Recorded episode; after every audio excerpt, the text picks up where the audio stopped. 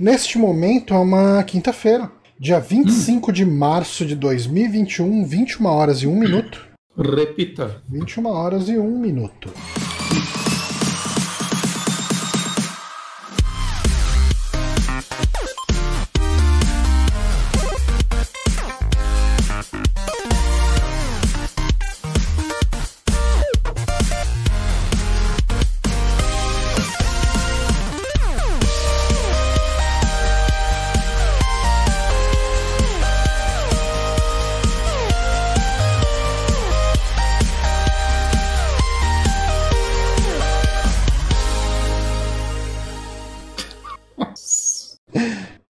Vocês que estão assistindo o podcast ao vivo e ouvindo a versão editada não ouviram, não ouviram eu cantarolando a nossa música de abertura, que não é necessariamente nossa, é só uma música que era de graça. E a gente coloca porque a, a, a música que a gente usava de abertura estava levando todos os nossos dinheiros. To, todos os. Nossa fortuna. É, todo. E, enfim, né? Isso é uma coisa que. Isso é uma coisa que a gente não precisa ter é, é, receio de deixar público. Uh, eu acho que desde a época que a gente parou de ter as transmissões no, no YouTube, né? E ter o Superchat, a gente já não a, a, gente não tira mais dinheiro do YouTube, né? E de um tempo para cá a gente ligou a monetização de novo, foi um parto, liguei um monte de coisa lá e tal, tal. E semana passada ou essa semana eu fui dar uma olhada lá como que tava o nosso AdSense do YouTube, né? E eu não sei, eu acho que é o acumulado de muitos anos. mas tem 46 dólares lá. Eu falei, caralho, 46 dólares, pô, é um bom dinheiro, né? Com dólar a 5 reais e tal, uhum. 6 reais e tal. Mesmo com, com a comissão do, do YouTube, do Google, rende um dinheiro legal. Ah, a gente só paga quando você acumula 100 dólares. Ah, a gente tem uns 46 dólares, até chegar nos 100 dólares, não deve levar muito tempo, né? Vamos ver quanto que a gente ganha todo mês com ads no YouTube. A gente ganha, tipo, 50 centavos, sei lá, 30 centavos. Teve mês assim que bombou e daí deu um dólar. Daí, assim, então, tipo assim, se a gente tiver meses muito bons, vários meses seguidos, a gente ganha um dólar por mês. Isso daria o quê? Cinco anos pra gente conseguir sacar esses 100 dólares? Se as coisas continuarem assim, daqui cinco anos o dólar tá 20 reais, a gente vai A gente pode comprar um Monza, né? Mas o que apoia a gente, que ajuda a gente de verdade, são duas coisas, Bonatti.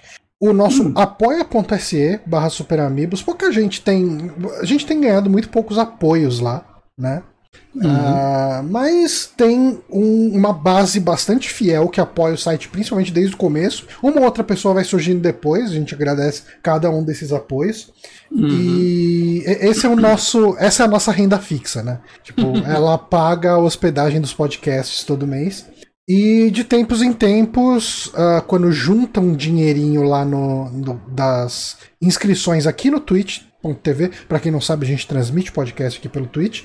Uh, quando juntam dinheiro, eu acho que não precisa ser 100 dólares, eu acho que é 60 dólares eles já estão pagando. E daí cai esse dinheiro aqui pra gente. Acaba caindo uma vez a cada três meses, por aí. Né? Dep depende do quão rápido junta esses 60, 70 dólares ali. Então, muito obrigado a todo mundo que nos apoia aí financeiramente, que mantém o site vivo, né? Tipo, uh, com esse dinheiro. Esse dinheiro necessariamente ele reverte para o site, né? Tipo, quando não é quando não é a questão das hospedagens que a gente paga, né? Tanto a hospedagem uhum. do site, o domínio, a hospedagem do podcast, que é a parte mais cara, é... tem também a questão de o dinheiro que a gente recebe que a gente acaba gastando em jogo que a gente vai comentar aqui, né? Porque é muito difícil a gente receber jogo das empresas, então a gente acaba tendo que comprar e quando cai esse dinheiro a gente fatalmente gasta dinheiro em jogo porque vira conteúdo aqui. Então muito obrigado a todo mundo que nos apoia. Provavelmente o desse mês vai virar It Take Two's pra gente jogar em live amanhã. É, It Takes Two a gente vai, a gente deve comprar e jogar amanhã se tudo der certo. Fazer uhum. uma estreia com a câmera do meu Play 5 que eu comprei a câmera dele e vamos ver qual é que é. Uhum. E, mas acho que sem mais delongas, tem, tem algum recado que você queira dar para os nossos ouvintes, Bonatti? Não, não tem recado. Então a gente pode ir direto para as indicações. As indicações. Não é indicação hoje, hoje é podcast de responder as perguntas dos ouvintes. Exatamente. Eu falando indicação aqui. Tô bêbado, tô bêbado, tô bebendo uma Ribeirão Lager. Mas já tá bebão mesmo? Não, tá nada. Ah, Voltei a trabalhar, né? Não dá pra ter essa, verdade. essa Ué, festa toda. você para de trabalhar que horas? Às cinco. Então. Ah, em três horas, em É. quatro horas dá pra. Quatro horas dá pra ficar muito louco, cara. Dá. Ah, Vacilou. mas vamos lá então pras coisinhas que mandar. Ah, pera aí, deixa eu adicionar aqui, porque eu devia ter feito isso antes. Pergunta se eu fiz. Não fez. Não fez. Não sabe. Não sabe. Não sabe, né? Amigos respondem. E o Snyder Cut, hein? O F com 16X falou. É, semana que vem eu vou falar dele. Boa, boa. Eu ainda não sei o que eu vou indicar na semana que vem. Talvez eu. Eu não lembro se eu falei de Frambow já alguma vez. Eu sinto que já, mas eu não tenho certeza. É, eu acho que eu nunca falei num podcast porque eu nunca joguei ele muito. Hum, E- não, não. Então, talvez eu tenha comentado em algum programa de indicações, de, em alguma live. Se falou, falou de novo. É, pois Você é, tá jogando, você- você tem uma nova experiência pra compartilhar. pois é. Mas, dito isso, Guilherme, eu posso falar também do, do- da minha experiência com o final de Wasteland 3. Não, não vou falar isso não, eu já falei o suficiente de Wasteland e não quero dar spoiler. Mas enfim, vamos, vamos responder perguntas. Por favor. É, lembrando, né, o último programa do mês é sempre esse programa onde, ao longo do mês, a gente vai coletando perguntas que o pessoal manda pra gente no curiouscat.me barra superamigos e a gente faz esse condensadão de perguntas que a gente responde no último programa do mês, né, que é o nosso caso hoje, dia 25 de março. Ah, a gente sempre dá destaque, a gente ah, ah, dá uma. A gente passa na frente da fila o- as perguntas que a pessoa logou ou se identificou de alguma forma. Tem gente ali, eu acho que em Yamekill. Não, em Yamekill ele loga. Tem alguém ali, eu acho que o, o Diego, ele manda a pergunta como anônimo, mas na pergunta ele coloca, ah, Diego. Eu falei, então o Diego, beleza, passo na Ok. frente. Né?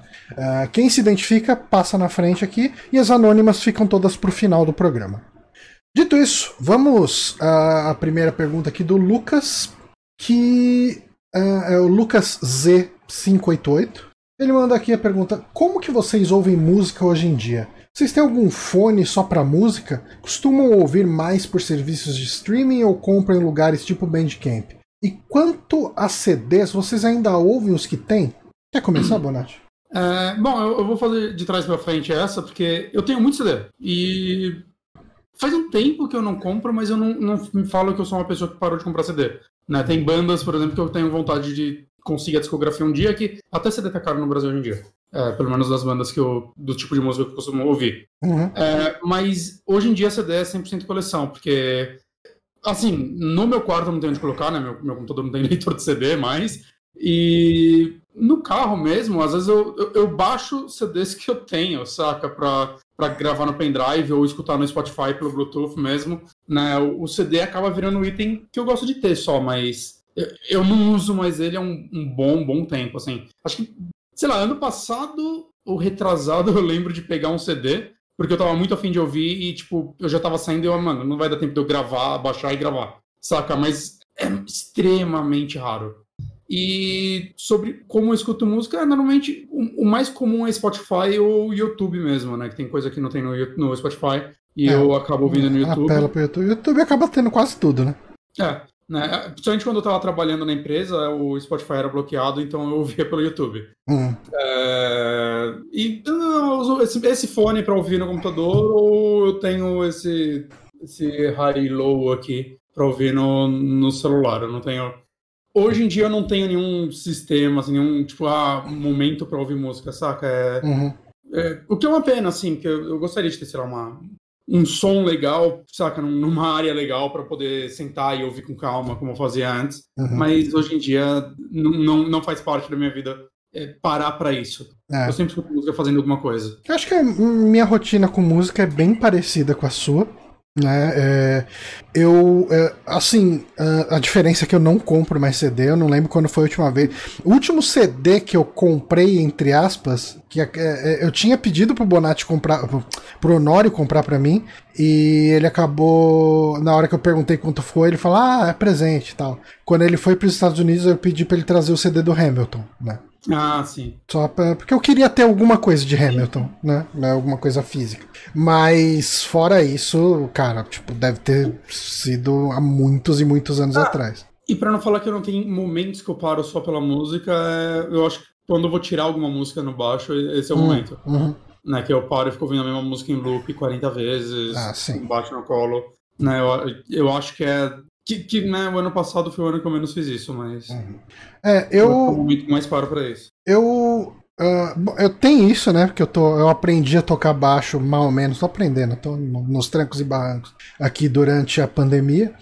Então, às vezes eu fico. Inclusive, o, o Spotify, né? Ele tem aquelas músicas mais ouvidas né, do ano.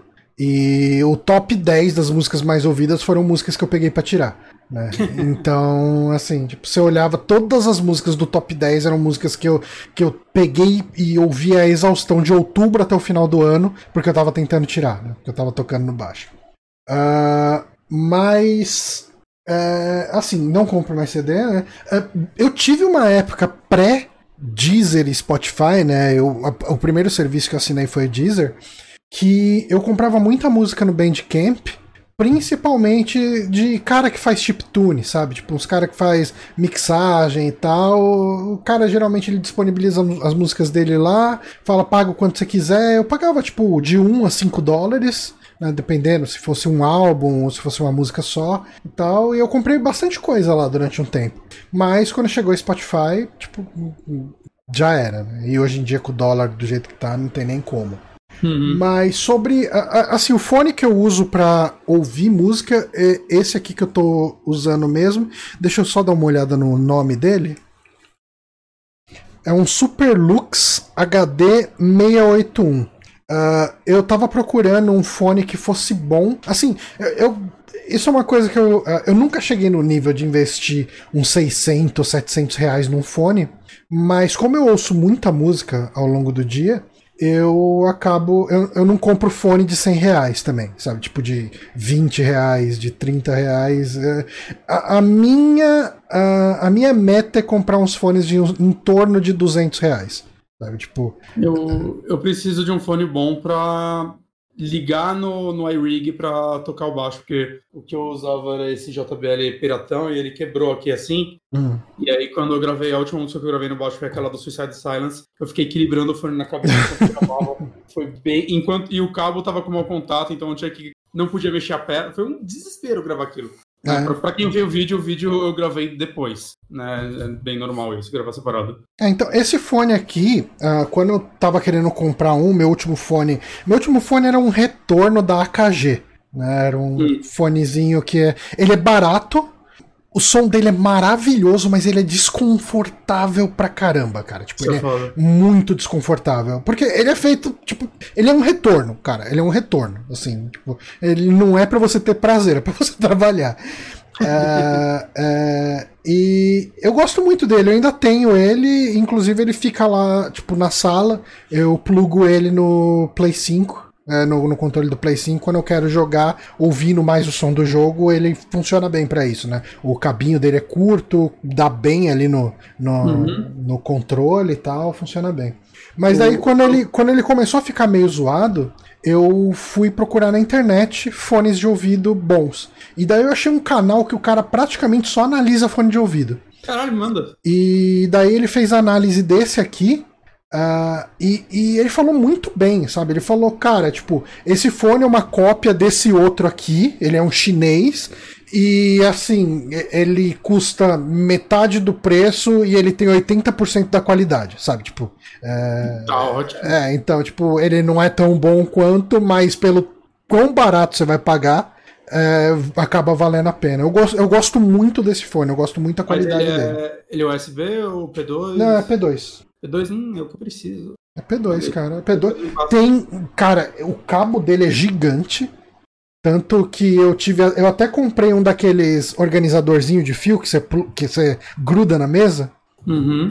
Porque eu ficava passando com a rodinha do, da cadeira em cima dele direto, porque ah. é, é, gigante. Então eu passei ele por trás, dei uma passada ali no passador de fio e joguei aqui. Então agora eu tô, num, tô num set legal. E assim, eu ouço muita música no trabalho, daí geralmente eu escuto coisas que não tenham muita letra. Então eu escuto uns, uns hip hop lo-fi, escuto um city pop japonês, né, coisas que eu não vá prestar atenção na letra. Quando eu tô fazendo um trampo mais mecânico, mecânico, fala, puta, tem que tirar um monte de select de umas tabelas, levantar uns relatórios, umas coisas assim que é mais mecânico. Aí eu vou nas minhas playlists lá do Spotify escolher, escolher a playlist de hard rock. E geralmente assim, eu boto a playlist aleatória do, do Spotify e vou ouvindo, daí chegou, porra, começou a música legal do Heart. O Heart, hein? Heart é uma banda legal. Aí eu vou lá, boto um álbum do Heart, escuto o álbum até o final e volto pra playlist. É, é, acho que essa é uma parada bizarra minha, né? Que hoje em dia todo mundo conhece, escuta playlists. Eu ainda gosto de ir pra uma banda específica e ouvir um CD específico, saca? Eu raramente escuto uma playlist. É, eu, eu vario, eu vario. Assim, Nossa, eu escuto. Muito, muito eu, eu, não sei o que ouvir. Eu pego uma playlist, as playlists automáticas do, do Spotify mesmo. Sabe? Uhum. Tipo, é feito para você. Tal. Aí eu pego lá, e, e, é bom que ele gera umas playlists automáticas, né? Uh, e ele agrupa um pouco por estilo, né? Uh, sem eu ter feito absolutamente nada, ele já tem lá uma playlist de city pop, que ele vai misturar um pouco dos lo-fi também. Aí vai ter uma, uma playlist só com música de musical. Aí vai ter uma outra playlist que é de hard rock, uma outra que é dos metal espadinha. E, e daí, assim, tipo, eu falo, ah, hoje eu tô no mood de ouvir uns Avantage, uns Halloween e tal. Daí eu boto a playlist lá e vamos que vamos. Hum. É, eu acho que deu pra cobrir. Você tem alguma coisa mais que você queira falar sobre. Não, não. O, só que o Bronco tá comentando aí que ele entrou na, na de comprar vinil. É, meu pai coleciona vinil, ele tem uma quantidade insana de vinil. É, eu comprei alguns já, mas é um negócio que eu gostaria, mas é, é complicado, sabe? É caro, ao menos que você fique garimpando, né? Meu pai tem saco de garimpar em feira, esse caralho. Né? E, e no final é algo que eu consumo pouco, né? Porque simplesmente eu vou parar, ligar a vitrola, colocar. Então é mais realmente para ter como é o CD também, né? E é bem mais da hora que o CD.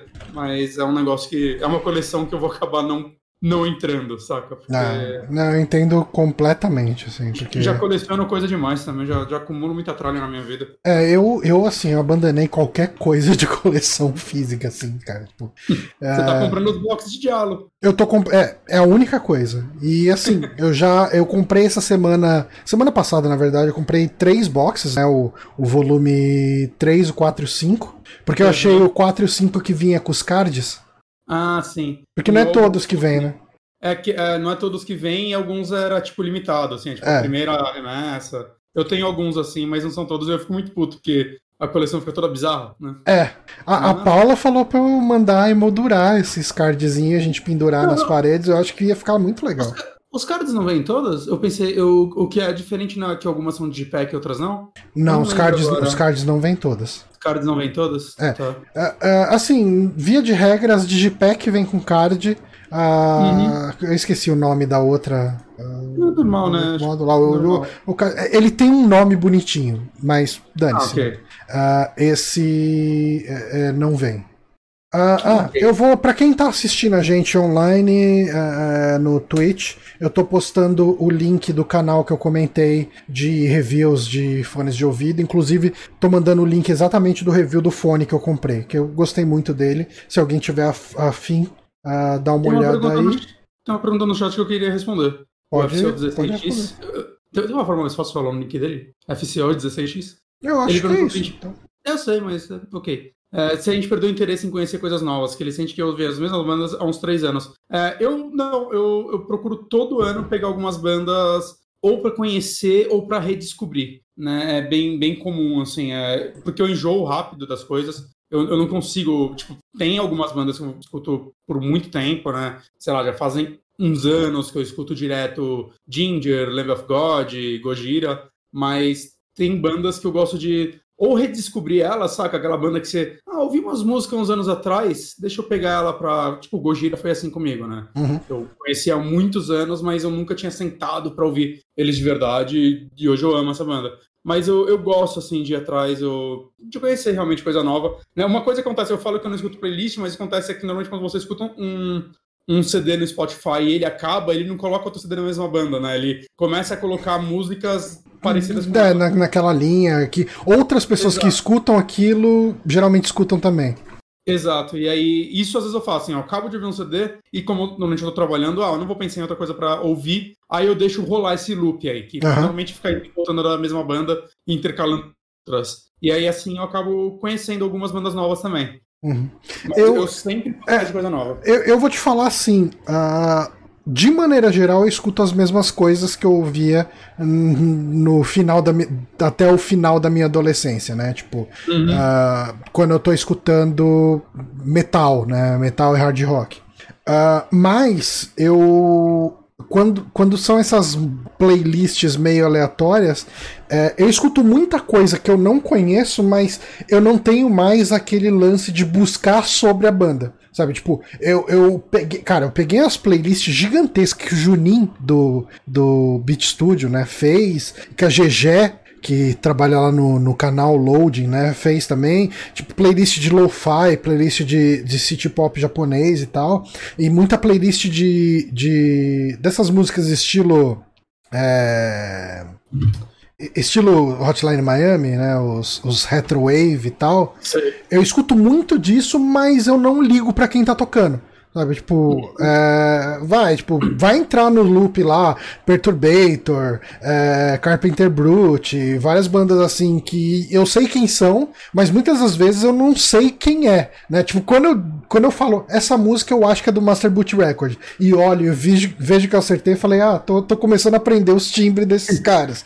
Mas como são é. muitas músicas instrumentais, né? E, e, tipo, o city pop lá, um monte de música japonês, então, é, é, como eu não diferencio a letra, eu não diferencio as músicas, então eu acabo também não diferenciando quem são os artistas, quem são os cantores.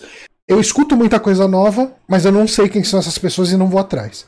Entendi. Acho que a última banda que eu fui atrás, curti pra caramba e fui até em show foi o Far From Alaska que eu conheci um pouco antes deles lançarem o segundo CD, né, o Unlikely, e eu adorei, tipo, ficava ouvindo o álbum em loop, fiquei, eu financiei, né, o, participei do financiamento coletivo do segundo álbum deles, fui em show de estreia, do, do de estreia não, fui, mas fui num show do segundo álbum, foi, foi, foi, foi a última banda que eu realmente me interessei. Mas acho que hum. dá pra gente ir pra próxima pergunta, né? Sim. Glauber, Glaubinho que tá aí no, no, no, no chat aqui com a gente. Um forte abraço para você, Glaubinho. Uh, o que vocês acham do serviço Game Pass? Utilizam? Quais jogos vocês indicam do Game Pass? Uh, cara, é, é, eu acho que é a salvação da geração atual pro brasileiro.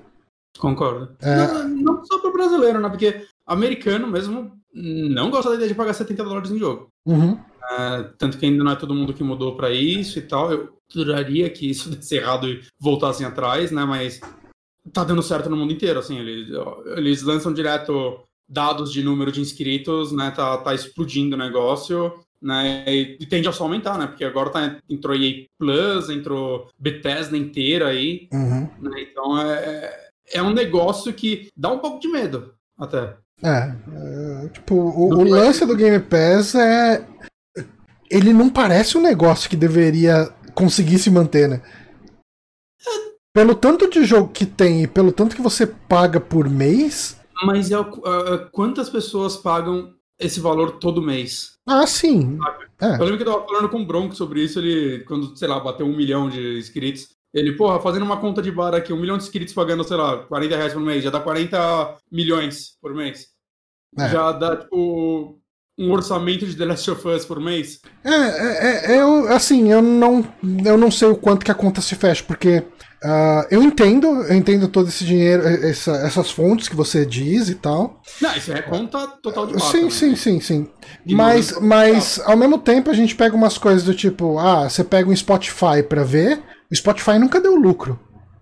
Né? O Spotify é aquele lance de não. startup que é, que tá lá. Startup, é a promessa, né? É a promessa. Startup é isso. Eles não dão lucro, mas a, o, o, o, né, tem um valor dentro dela, né? É. Mas eu acho que o Game Pass não funciona tanto assim, porque hoje em dia tudo que a Microsoft faz é para vender serviço na nuvem, cara. Não, sim. Tudo, saca? É lá que tá o lucro absurdo da Microsoft, né? Sempre que alguém fala, ah, mas a Microsoft aí vai falir com esses Xbox que não vende. Meu amigo, é, até o Xbox tá aí para vender nuvem. Tudo que, que ela é. faz hoje em dia é para vender nuvem. É, mas assim, assim, de verdade, é, o Bronco tá falando, ah, não, cara, faz as contas, eu discordo completamente. Não é que eu tô falando que, que ele não se paga, é que eu não sei como que funciona a parte do dinheiro por trás, sabe? Tipo, eu, eu, eu não tenho qualquer tipo de dado pra, pra questionar o que o Bronco tá falando. Tipo, uhum. se pagam. Eu não sei. Eu não e sei. E eu não. E assim, eu não tô falando, eu não sei, eu desconfio do que o Bronco tá falando.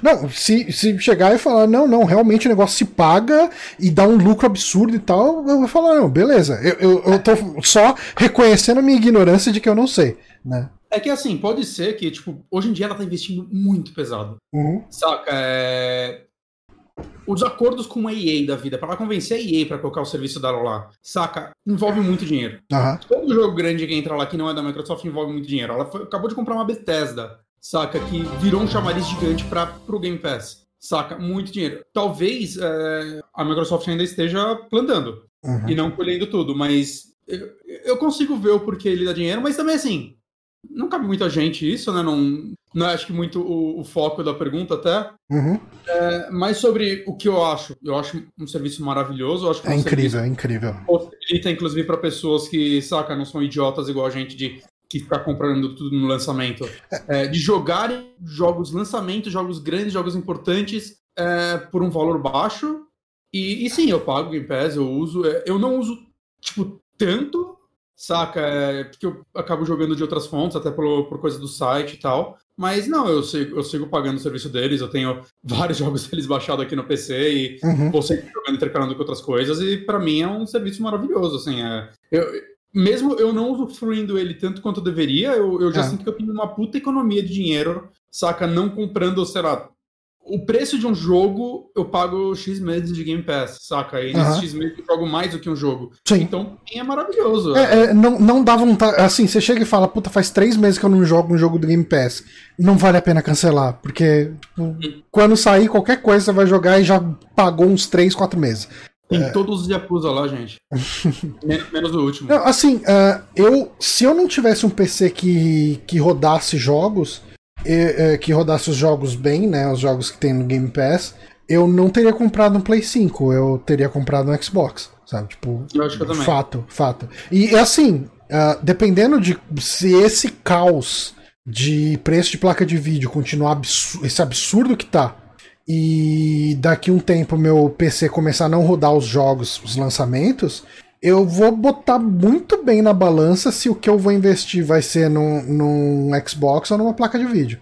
Uhum. Tipo, porque os jogos do Xbox, sabe, tipo, tem muito jogo uh, que, que sai nos dois, né? Sai no console e no Xbox. Ele, e muitos desses jogos estão ali no, no Game Pass. É um serviço que vale total a pena. E, e, e, e cara, eu gosto da forma como a Microsoft trata os produtos e serviços dela de maneira geral. Acho que, no geral, ela trabalha muito bem. Então, uh, eu, eu sinto que eu não teria muita frustração aderindo à marca, sabe? Tipo, tendo um Xbox. É que hoje o meu PC roda tudo que eu quero. Pode não rodar no, na melhor das performances, mas roda.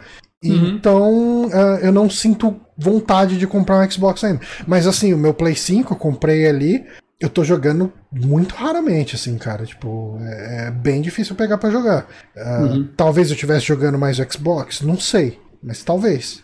Uhum. É. é. isso. A uh, próxima. Ah, quais jogos vocês indicam no Game Pass? Hum, uh, eu ter, terminei esse final de semana o Wasteland 3.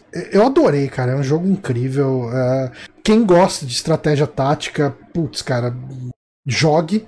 Bonatti acabou de falar aí da série Acusa, né?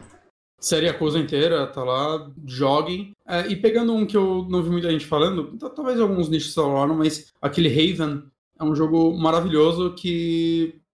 Eu não tenho ideia de vendas dele e tudo mais, mas eu não tô vendo muita gente dar bola para ele. E tá no Game Pass. E é muito bom. Então é, eu recomendo fácil esse jogo. Doom Eternal tá lá, muito bom. É. Recomendo, recomendo. Devil May 2 já tá lá. Acho que o 2 não tá por algum motivo, só tá um. Mas eu, eu acho que Devil Within 2 merece amor. Já já ele vai entrar. É, o Devil Within 1 tá lá. Parece que teve uns, uns upgrades, uns updates nele, né?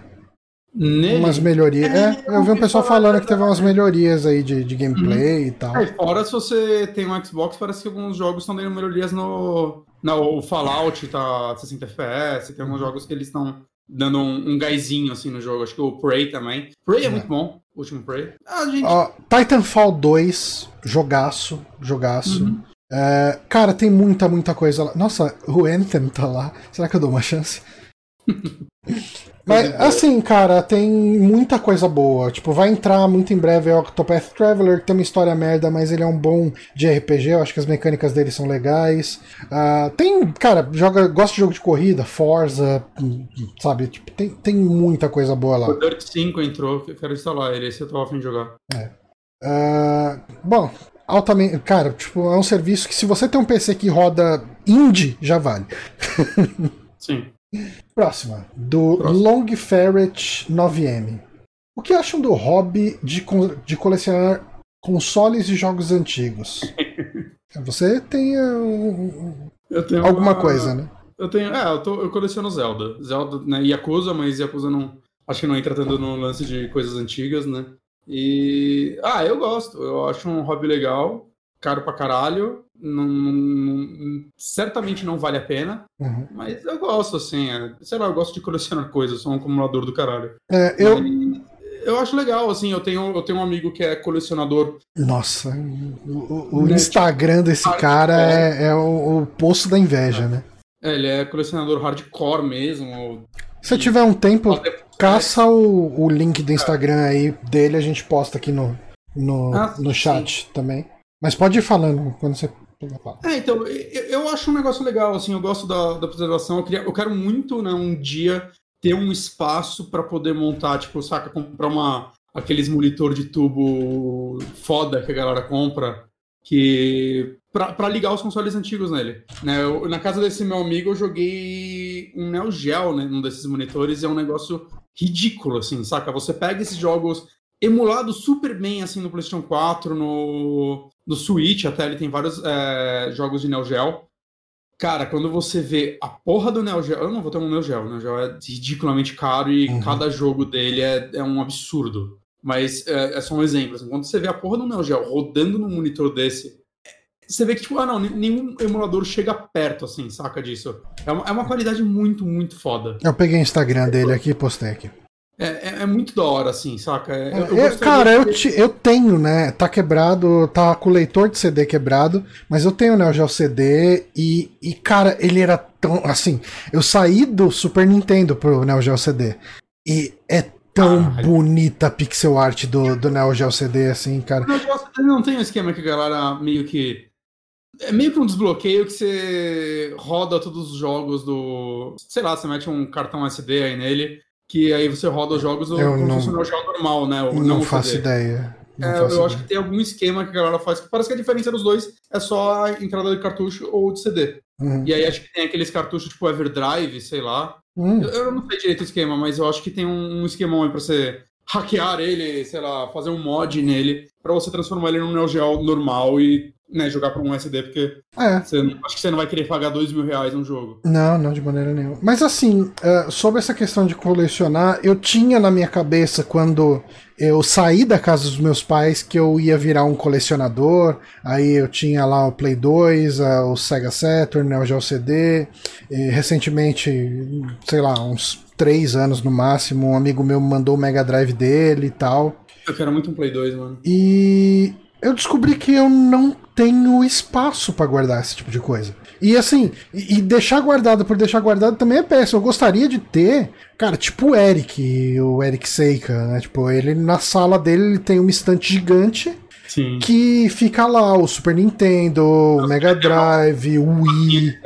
Fica todo fazer. mundo ali, ele só precisa ter o um trabalho ali de, ah, vou ligar isso aqui na tomada, ligo o cabo aqui na TV e tá pronto para jogar. Eu não tenho, eu não tenho esse setup, eu não tenho isso. Então, colecionar para mim é perder espaço no guarda-roupa e no baú da cama. É, é, só isso. Então eu desisti. Tanto que o meu Saturn eu prometi pro Yin que é um, um amigo do, do Danilo Dias, é, é, o cara que tá fazendo aquele jogo 3D de terror com o Danilo. Sei, sei. É, eu falei para ele, cara, quando acabar a pandemia, se um dia o, o Danilo vier aqui para São Paulo, eu dou o meu Saturn a ele, tá quebrado, tá com o leitor quebrado, mas eu sei que você vai consertar e vai jogar ele. Para mim, ele tá parado desde 98, sei lá, 99. Uh, então eu prefiro que ele vá pra mão desse cara e esse cara faça alguma coisa com ele do que que ele fique aqui em casa mofando, né? Eu tô com alguns jogos aqui do meu lado de Play 4 porque não cabe mais onde eu guardo o jogo de PlayStation. E eu não, não tenho ideia do que fazer. Eu vou, eu vou pegar uns jogos de Play 3 e Play 4 pra vender.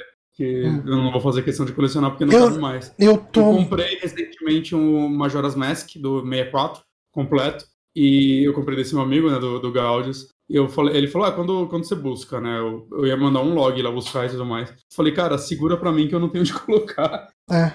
Então eu mais tô... pra frente eu pego com você, porque aqui não fica essa porra. Eu, eu, devia fazer alguma coisa com meus jogos de Play 3, viu?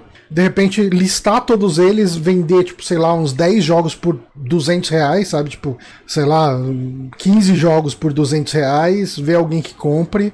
É, só pra tirar algum trocado, sabe? Tipo, e se por 200 reais ninguém der nenhum lance, eu simplesmente pego para doar para alguém, sabe? Tipo, tem aquele site do próprio Eric, né? Aquele lance de passo hum, controle. Passo controle. É. Uh... Eles estão comentando aqui de jogo de GameCube, eu tenho alguns. Eu acho que é um. Eu acho que depois do Switch, eu acho que a caixinha do Switch é a mais da hora já feita. É, de caixinha de jogo atual, né? Eu, eu gosto se for pegar antigo, eu gosto muito das caixinhas de Mega Drive e tal. Uh, eu acho que a do GameCube é muito da hora, cara, quando você pega uhum. um jogo de GameCube. Principalmente quando você abre ele e tá aquele CDzinho e tal. É um negócio muito legal de colecionar. É, legal. Eu queria ter mais jogo de GameCube. É, mas eu, assim, uh, meu Play 3 não funciona. Eu não vou comprar outro Play 3. Tem um monte de jogo de Play 3 enturado numa gaveta. Tipo, o que que eu faço? né, tipo... e, e se bobear, o meu Play 3 quebrado tá em algum canto aqui de, de casa que eu precisaria pegar ele e fazer algo com ele. E o Play 3 tem alguns jogos que deram uma valorizada legal. Então vale a pena você dar uma olhada neles. É, pode ser. Eu tenho, Porque por tem exemplo, muito jogo que ficou preso nele, né? É, Red Dead Redemption nunca saiu pra outro lugar, né? É, no, no Xbox você consegue jogar. ah, retro. sim, é, pela retro. É. Hum, então, aquele 3D Dot Game Hero, é só dele, eu né? Tenho, eu tenho ele. É, o Yakuza 3 eu lembro que ele deu uma puta valorizada uma época, agora ele caiu de novo. Tem o Demon Souls coreano. Você é coreano? É. Porra, vende aí. Eu tenho só o, o, o, europeu. É, o meu, meu é coreano. Ah, é tem, tem, o Dark Souls com o livrinho de, de arte. Ah, o meu é esse também. Esse, esse eu acho que eu vou acabar ficando com ele só por ficar. Teve algum jogo meu que eu vi alguém comentando no grupo esses dias que aí eu vi a galera falando, mano, esse jogo valorizou pra caralho. Eu olhei que eu tinha ele, assim, tipo, devo ter pagado nada. Eu, eu, lembro, um jogo que valorizou pra caralho, um amigo meu é muito puto por isso, é o Nier original, né? Que ficou hum. preso também nos consoles. E o que acontece? Ele, ele é um amigo meu que tem lote de jogo, e ele comprava lote de jogos, né, pra vender. Ele importava, ou às vezes ele ia pros Estados Unidos e trazia, tipo, uma caixa com 50 jogos que ele pagava super barato para revender na loja. Ele falou que ele tinha uns 20 Nier, ele vendia, tipo, a 30 reais e ninguém queria. e aí saiu o Autômata, tipo, depois de um, ficou uns dois anos para ele vender tudo. E aí saiu o Autômata e esse jogo valorizou pra caralho, todo mundo de repente queria jogar ele. Aí, e ele já vendido tudo a preço de banana, ele ficou muito puto na época. ele, caralho, eu tinha caixa dessa merda, ninguém queria esse jogo de merda. Agora tá 200 conto. Ele ficou puto. É. Eu vou dar uma olhada nos jogos que eu tenho aqui e ver o que, que valorizou e anunciar no mercado. O foda de anunciar no Mercado Livre é que eu vou ter que ficar indo no correio pra mandar é. pras pessoas, né? É. Mas enfim. Próxima pergunta. Senhores Johnny Bonatti, bom dia, boa Oi. tarde e boa noite. Uh, aqui quem vos fala humildemente é Yamekyo. Gostaria de saber de vocês o que acham da cultura de cancelamento e o caminho que tomaram as redes sociais. Obrigado, Yamekyo. Ah, cara. É, é, é, é, vamos tentar não tomar muito tempo nessa pergunta. Mas... Vamos tentar falar de um jeito que a gente não seja cancelado? não, eu, eu, acho que assim, tem coisas e coisas, né? Uhum. Uh, é, é, eu acho que algumas pessoas exageram na questão de virar e fazer um cancelamento propriamente dito, de fazer Virou um boicote absurdo, fazer uma cruzada e tal. Virou uma galera que, tipo, virou a coisa deles, saca? Eles precisam cancelar alguém. É, isso existe. Achar ponto. um defeito e destruir a vida da pessoa por causa de um defeito. Mas também tem uma galera que não aceita crítica, a pessoa chega, fala uma bosta é, ela, essa bosta que ela falou gera uma repercussão e pessoas falam, oh, isso aí que você falou é uma merda.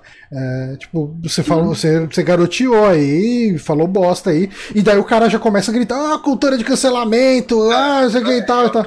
Então, é, é, é complicado, né? Tipo, uh, uh, eu acho que tem os dois lados. E a galera que faz a merda absurda que precisa, merece ser. Acho a palavra cancelada meio bosta, mas Uhum. né, merece, né? Tipo, beleza, vamos- essa pessoa é um, um completo imbecil, eu acho que ele merece não ter atenção, Uhum. né? Mas eu, eu, eu vejo muitas vezes assim, é tipo, a pessoa cometeu um erro, cometeu um deslize e, tipo, É. as pessoas querem que a vida dela acabe Sim. começam a. Saca, ah, vamos, vamos fazer essa pessoa perder o emprego. Saca, é, desumanizaram completamente o outro lado. Assim, Aham. não vem mais como uma, uma pessoa, virou tipo um. É, tudo é um uma inimigo cruzada. show, Tudo é uma saca, cruzada. um, saca, e eu falo isso às vezes pra coisas mínimas, né? O, o Load mesmo, esses dias ele postou. Falou mal do Snyder Cut, de jogo de um trailer, sei lá. E a galera queria. Começou a Marcar o omelete, né? É, mano, é tipo, gente, sério, cresçam, saca? Vocês estão brincando com o emprego dos outros. Uhum. Que a pessoa falou algo do seu filminho bosta. É, Saca? Você é um idiota. Uhum. Factualmente, você é um idiota. Ah, sim. mas. Saca? Eu, mas eu entendo, assim, é. é, Eu acho que muita gente também tem uma dificuldade em. É, é, é foda, assim, mas. Saca, às vezes a, a pessoa cometeu um erro e, tipo, deixa ela falar sobre isso, deixa Uhum. ela redimir o que ela fez, Uhum. saca? Porque eu, eu não conheço ninguém na minha vida que não tenha cometido algum erro e eu, eu não falo de erros pequenos, todo mundo cometeu algum erro grande na vida Uhum. saca? Inclusive quem aponta dedo. Então eu acho que é um negócio. Infelizmente virou um grupo que caça, assim, virou uma caça. um Eu acho que não é nem só entendo. um grupo, cara. Eu acho que muita gente que não, não faz isso ativamente, às vezes se pega e, e entrando numa cruzada de cancelamento assim, tipo, porque tá lá naquela situação e vira e tal. E, e a coisa assim, tipo, por exemplo, a gente já, já viu inúmeros casos de, sei lá, um repórter fazer acusar uma pessoa e essa pessoa, sei lá, ser linchada na rua e. Ah, essa pessoa era inocente, saca? Uhum. Existem casos como isso registrados é, no jornalismo. É. E muitas vezes essas pessoas. Tem não a situação, a cara, mesma coisa. o, o- tem a situação que eu- se uma pessoa fez uma coisa É. e, já aponta, olha, essa pessoa, tipo, destrói o emprego da pessoa e tudo mais, e às vezes não foi ela, foi outra, saca? É um negócio que as pessoas tinham que tomar mais cuidado pra Uhum. ir atrás. Eu, eu entendo que tem pessoas que merecem se fuder, mas as pessoas tinham que ter mais cuidado. É, não, tem umas, eu acho que o caso recente que mais me deixa assim, que é, é, é, é o caso do Johnny Depp, né? Que teve toda uma questão de que ele praticava violência doméstica, batia na esposa e não sei o que e tal. E depois, mais pra frente, alguém descobriu que ele que apanhava da esposa e a mulher fez o escarcel e assim, o pessoal pedia a cabeça dele em, em estúdio, pedia pra ele não participar de filme, perdeu o papel, caramba. Eu não sei qual que é a história real, porque foi tanta confusão. Eu não sei se ele batia na mulher, eu não sei se ele apanhava da mulher, eu não sei o que aconteceu. E assim, a, gente não tem nada próximo ali da, da situação, a gente não tá envolvido com aquela situação, então. Por que, que eu vou entrar numa cruzada de. Os dados que a polícia tá usando pra investigar o caso, saca? É, Um exemplo também que dá pra falar, que é o, o que eu trouxe aqui naquele documentário da Elisa Lam, do cara que destruíram a carreira dele de músico, ele perdeu tudo que ele tinha upado na internet, porque decidiram que ele era o assassino da mulher, uhum. e no final não foi ele, ele nem estava no país quando isso aconteceu, É, existem provas de que não foi ele, ele apresentou prova, e tipo, o caso foi solucionado, não foi ele. E o cara teve ataque de pânico, ele tentou se matar, é, ele nunca mais conseguiu fazer música na vida e ninguém nunca pediu desculpas pra ele. É, tem Foi, aquela tipo, mulher lá no Nordeste que foi linchada até a morte, morreu, porque alguém achou que ela era uma pedófila que passou no jornal e não era mulher, sabe? Tipo, é, é, é foda. Mas é alguns isso. casos tem que deixar pras autoridades. Sim.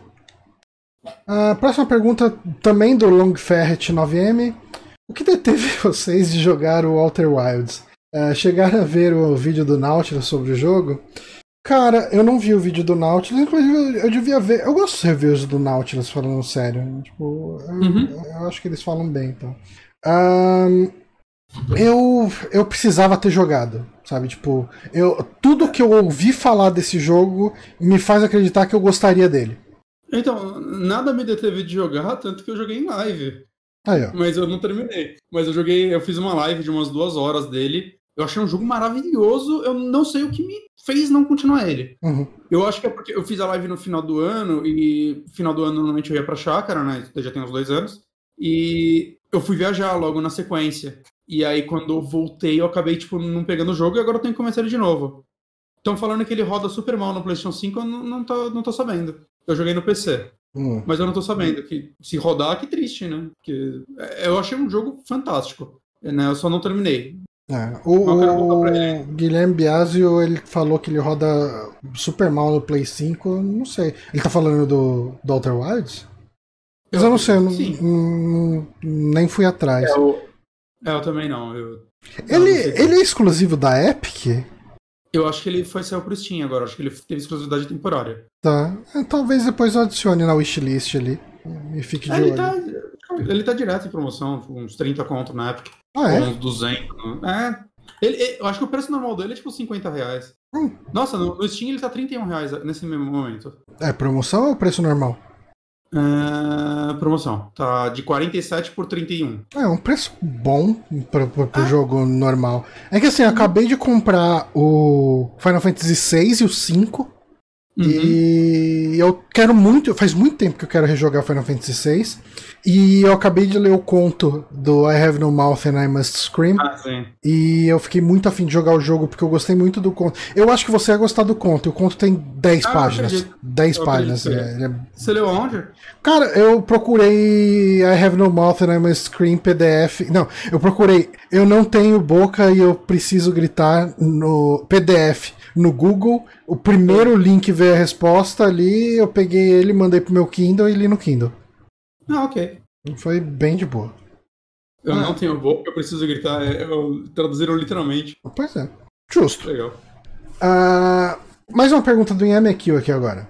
Hum, Qual a opinião de Vossa Senhoria sobre divulgação de notícias, ou seja, vazamentos de séries, jogos e filmes? Será que isso que levou a acabar em parte com a empolgação da galera com eventos como E3? Quem ganha com isso, já que o público e desenvolvedores não são? Cara, eu não tenho problemas com. Eu eu acho que assim, a parte da, de vazamento, etc., é uma parte fundamental que, que acaba determinando se um veículo é relevante ou não. é. Porque, Ok. é, é, assim, eu, eu entendo muita importância disso e é muito difícil conseguir esse tipo de furo. Porque não é qualquer um que consegue, né? É, quem ganha com isso, eu acho que tá aí, né? O, É. o jornalista. O jornalista e o veículo, né? Tipo, porque Uhum. todo. Aí todo mundo vai citar esse veículo, falar, ah, não sei o que, saiu no Kotaku, esse vídeo, blá blá blá, saiu na IGN, não sei o. IGN é meio chapa branca, então dificilmente tem vazamento lá. Mas. Eu não sei se ele tá falando também de coisas tipo os insiders, né? Tipo, Uhum. aquele Dusky Goblin, os caralho, né? É, esses caras ganham popularidade, ganham fama, né? Também. Uhum. E, e pro público, cara, a desenvolvedora perde mais pro público. O público, tipo, o que ele quer é notícia. Ele gosta, ele é interessado, ele é curioso. Então ele ganha uma notícia um mês antes dela ser realmente divulgada, ou o que for. Né? Eu acho É, que. é, é, Então, Eu acho que assim, tem casos e casos. Em alguns Uhum. casos pode derrubar completamente o hype de um jogo e, e prejudicar o lançamento dele. E em outros casos, uma coisa que às vezes ninguém estava comentando, o buzz do vazamento acaba gerando ah, um hype numa galera, o pessoal começa a comentar e comenta mais e mais e acaba fazendo o jogo vender mais. Eu, assim, ah, eu consigo ver isso funcionando pro bem e pro mal. Eu não, eu não sou tão fatalista ah, quanto a achar que ele só resolve, só, só acaba com. ah, só faz mal para um jogo. E sobre isso acabar com a empolgação da galera com a E3, eu não acho que foi isso, eu acho que é o Uhum. fato de que antigamente a E3 era o evento que você ia ter todas as notícias, saca?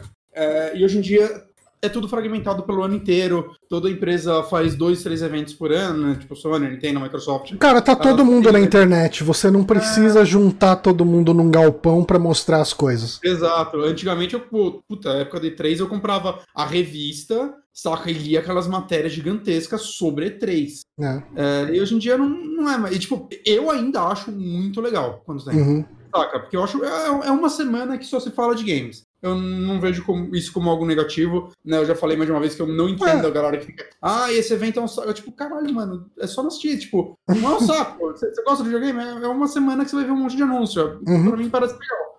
É, Mas... e, e, tem a questão também de, assim, uh, tirando da frente toda essa discussão da internet uh, e falar, porra, é mó legal ver o evento e tal, não sei o que, fazer aquele show e tal. Muitas das empresas conseguem fazer isso ainda, a Microsoft principalmente, fora da E3. Se bem que a Microsoft geralmente tá na E3 ainda, né?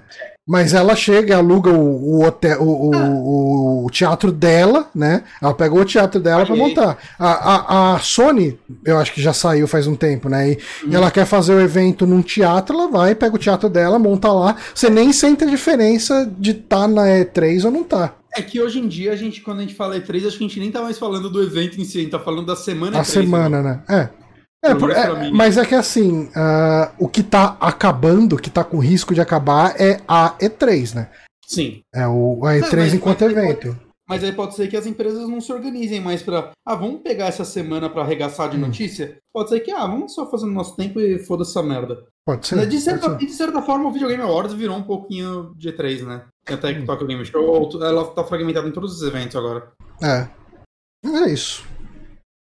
Uh, mais uma pergunta do Glauber aqui. Vocês acham o Xbox Series S uma alternativa interessante para entrada na nova geração? A longo prazo ele se tornaria um problema, um gargalo para os jogos, visto que tem um hardware inferior ao Play 5 e ao Series X? Eu, eu tenho.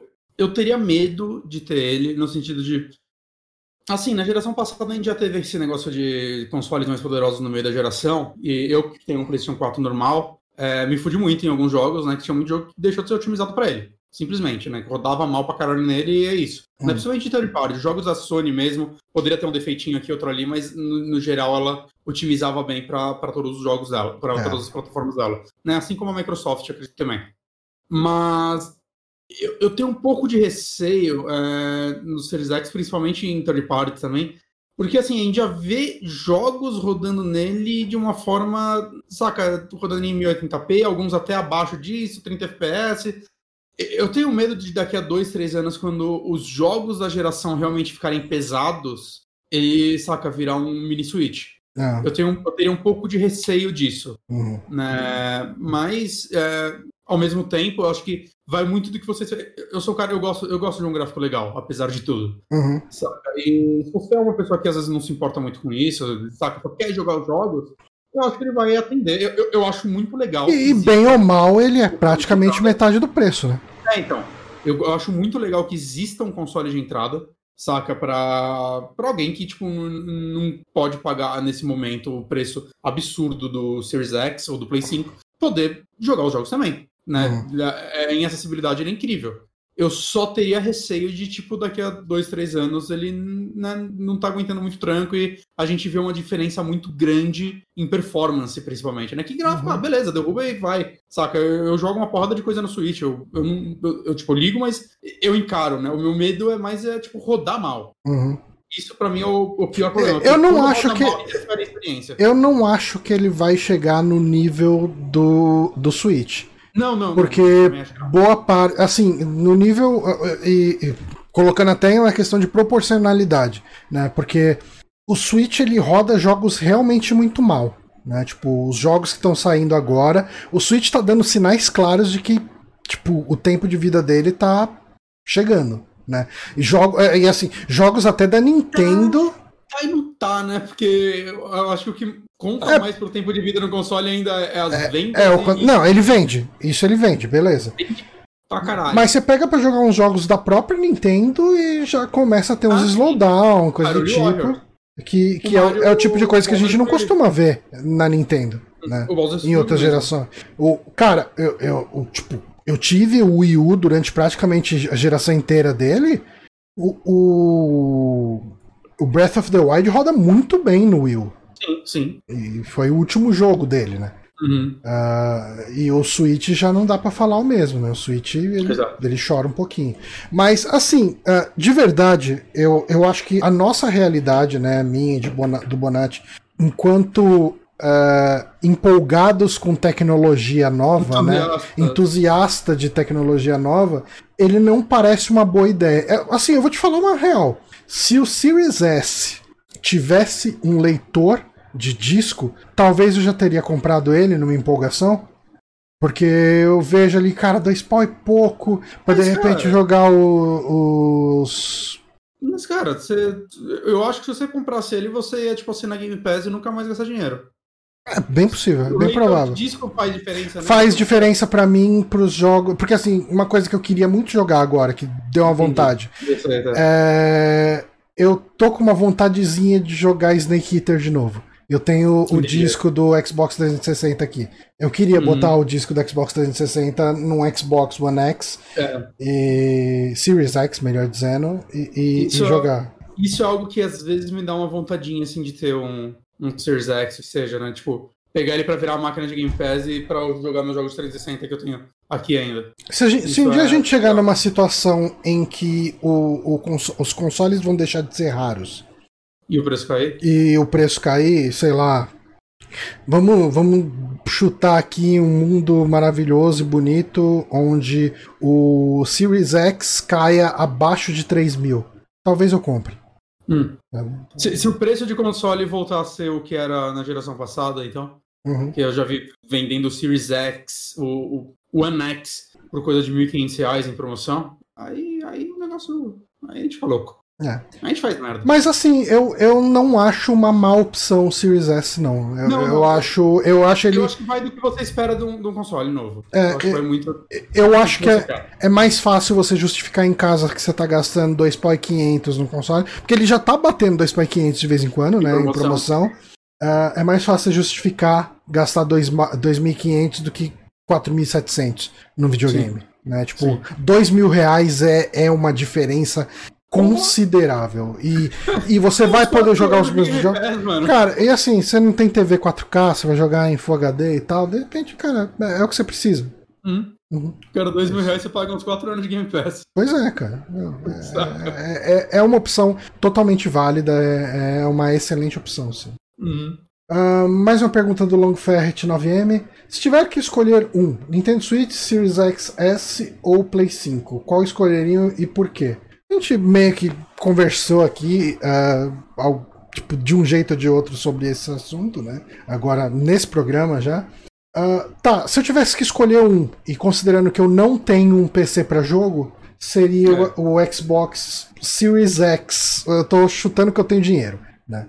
Ah, Series X com Game Pass, sabe? Tipo, eu vou poder jogar muita coisa, muita coisa diferente, tem bastante opção e, e- e é isso. Assim, A, a gente tá especulando que, tipo, a gente nunca teve nenhum desses consoles e a gente tá pegando eles agora pela primeira vez. é, é o videogame É, que eu eu- tenho, tá.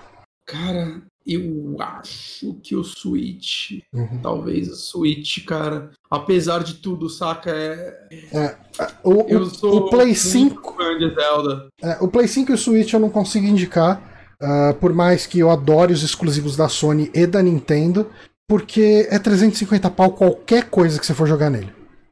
É, de promoção e espera também, né? É, e tá, ok, mas ah, você vai ter, no caso do Nintendo Switch, você tem o, o serviço online da Nintendo, então você vai poder jogar jogo de Super Nintendo e, e Nintendinho nele. E joguei muito. É, é, sim. E o Play 5 você tem a Plus, que tem vindo jogos bons. Esse mês tem Final. Fantasy VII Remake. A Plus tá uns quatro meses muito boa. Aham. E, e, e tem aquela Plus Collection lá, né? Que se você não teve um Play 4, ou até se você teve, quer rejogar, ou, ou deixou passar algum desses jogos, eu acho que é uma coisa legal. É. E a Sony tá fazendo aqueles stay at home lá que de tempos em tempos ela tá liberando uns jogos bons. Sim. É, mas assim, ah, eu eu indicaria o Series X pra alguém que, que não tem nenhum videogame.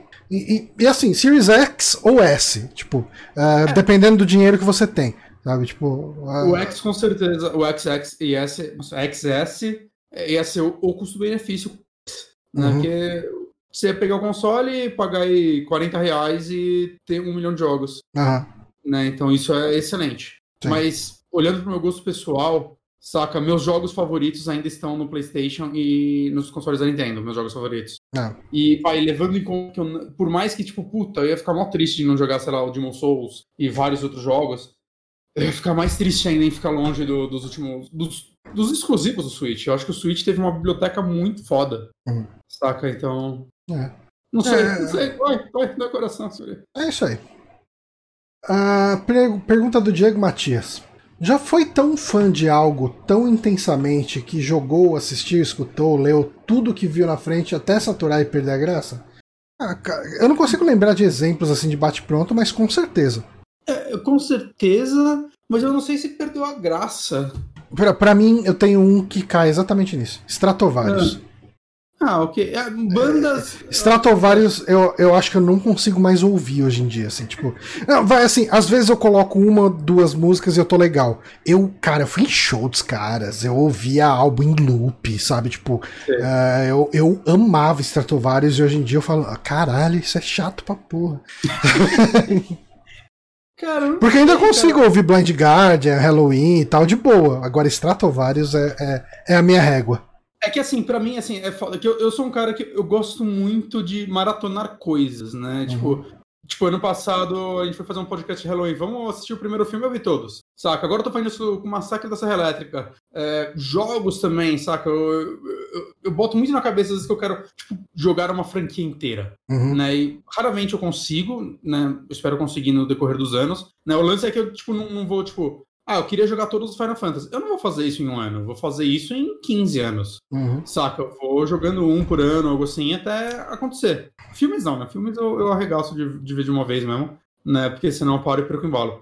E aí o que acontece é que muitas vezes eu pego coisas que não são muito boas, tipo, agora eu tô fazendo isso com uma Sacra Serra Elétrica. 70% dos filmes são uma bosta, mas eu tô, tô indo. e eu, quando acabar, eu não vou falar que perdeu a graça, eu vou falar, uau, não valeu a pena. Mas eu vou estar feliz de ter feito isso. Saca? É. Então, mas assim, de consumir tanto que eu acho que essa franquia ou que for perdeu a graça, eu realmente não lembro de acontecer. Hum. É, ok. Próxima pergunta. Long, Long Ferret mandou bastante pergunta. Mais uma dele aqui. Como eu tenho muita dificuldade em arrumar tempo para jogar nessa vida dominada por deveres com família, trabalho e estudo, uh, trabalho e estudo, volta e meia eu penso que eu vou ter um backlog gigante para me entreter na, na, aposentadoria. E vocês pensam sobre velhice? Estarão jogando quando velhinhos?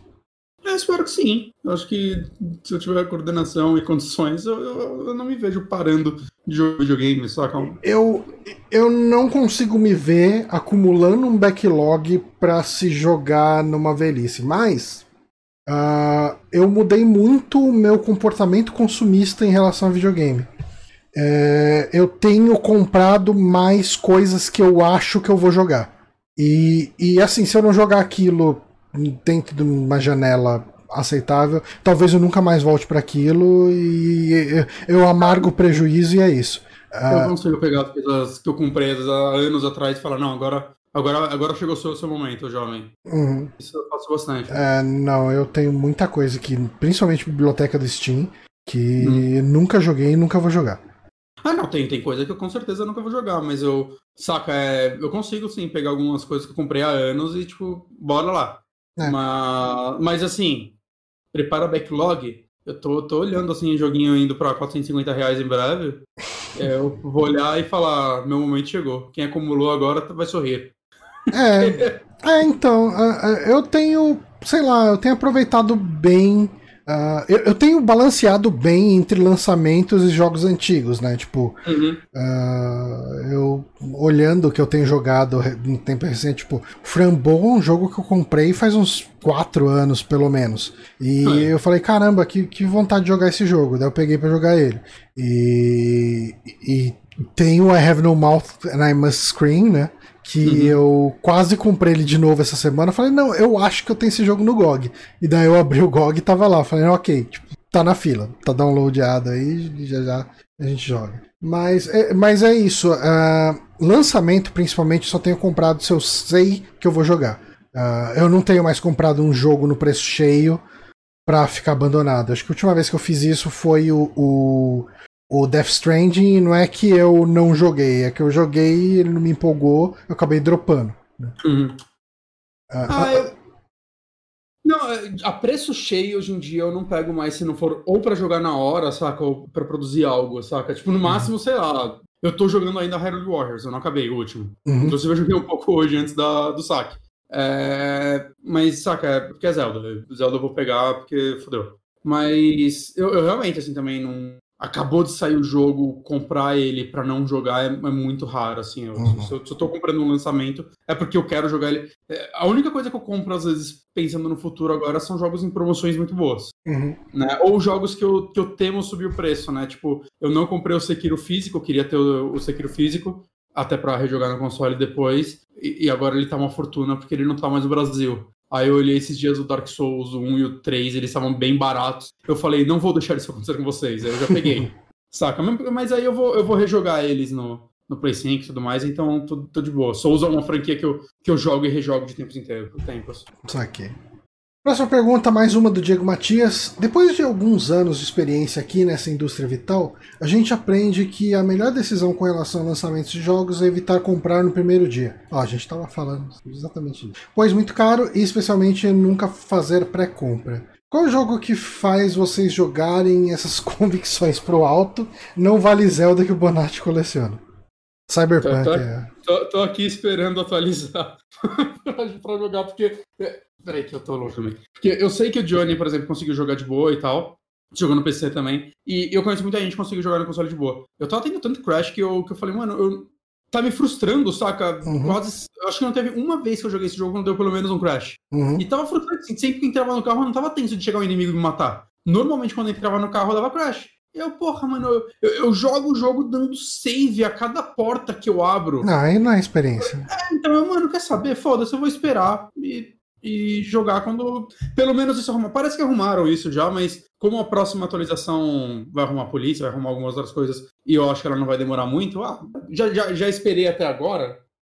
Mas assim, outros jogos que me fazem jogar essa convicção fora. Ah, Elder Rings, cara, quando tiver pra sair, eu, eu vou comprar, saca? Eu não vou.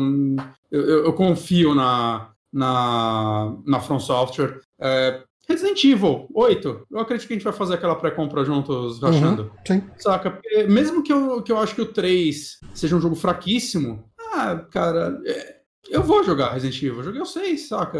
É uma franquia que eu vou jogar. É, pra mim, bom, eu tenho alguns casos assim. Mario. É, Mario. Tipo.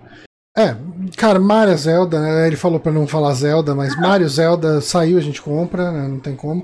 Mas Naughty, Naughty Dog Qualquer coisa que a Naughty Dog compra, eu, eu compro no lançamento. Uh, Final Fantasy número numerado, sim. É, é, é compra na hora. Uh, um dia Dragon Quest qualquer... Também, tipo, anunciar o 12, eu, eu iria comprar, porque eu amei o 11. Qualquer jogo da Wadget Eye, eu geralmente compro no lançamento. Assim, tipo, uh, eu compro logo que sai. Eu acho que tem bastante exemplo, em geral. Sim, sim. sim. Uh, Próximo. Cada vez menos, eu acho. Uhum. Cada vez mais eu tô tipo, ah, tem jogo que eu espero. Mesmo jogos que eu gosto muito, mas. Assim, tirando o fator site, né? Às vezes a gente quer falar aqui e tudo mais. É. Próximo jogo, a próxima pergunta aqui, Long Ferret 9M. Vocês já pensaram ou pensam em sair do Brasil? Sim.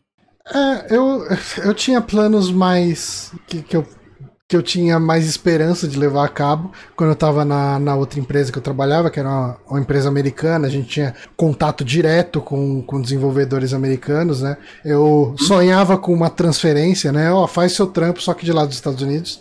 E uhum. eu acabei meio que uh, descartando isso agora que eu saí de lá e fui para uma empresa brasileira, né? Uh, eu, eu, assim, é, é meio complicado eu tenho uma situação um pouco complicada, porque o meu, eu tenho um irmão que ele mora nos Estados Unidos, né? Uh, ele trabalha na Microsoft. E, e eu vejo Por quão... você fica puxando o saco de Xbox. Exatamente. E eu vejo o quanto, o quanto isso traz tristeza para os meus pais.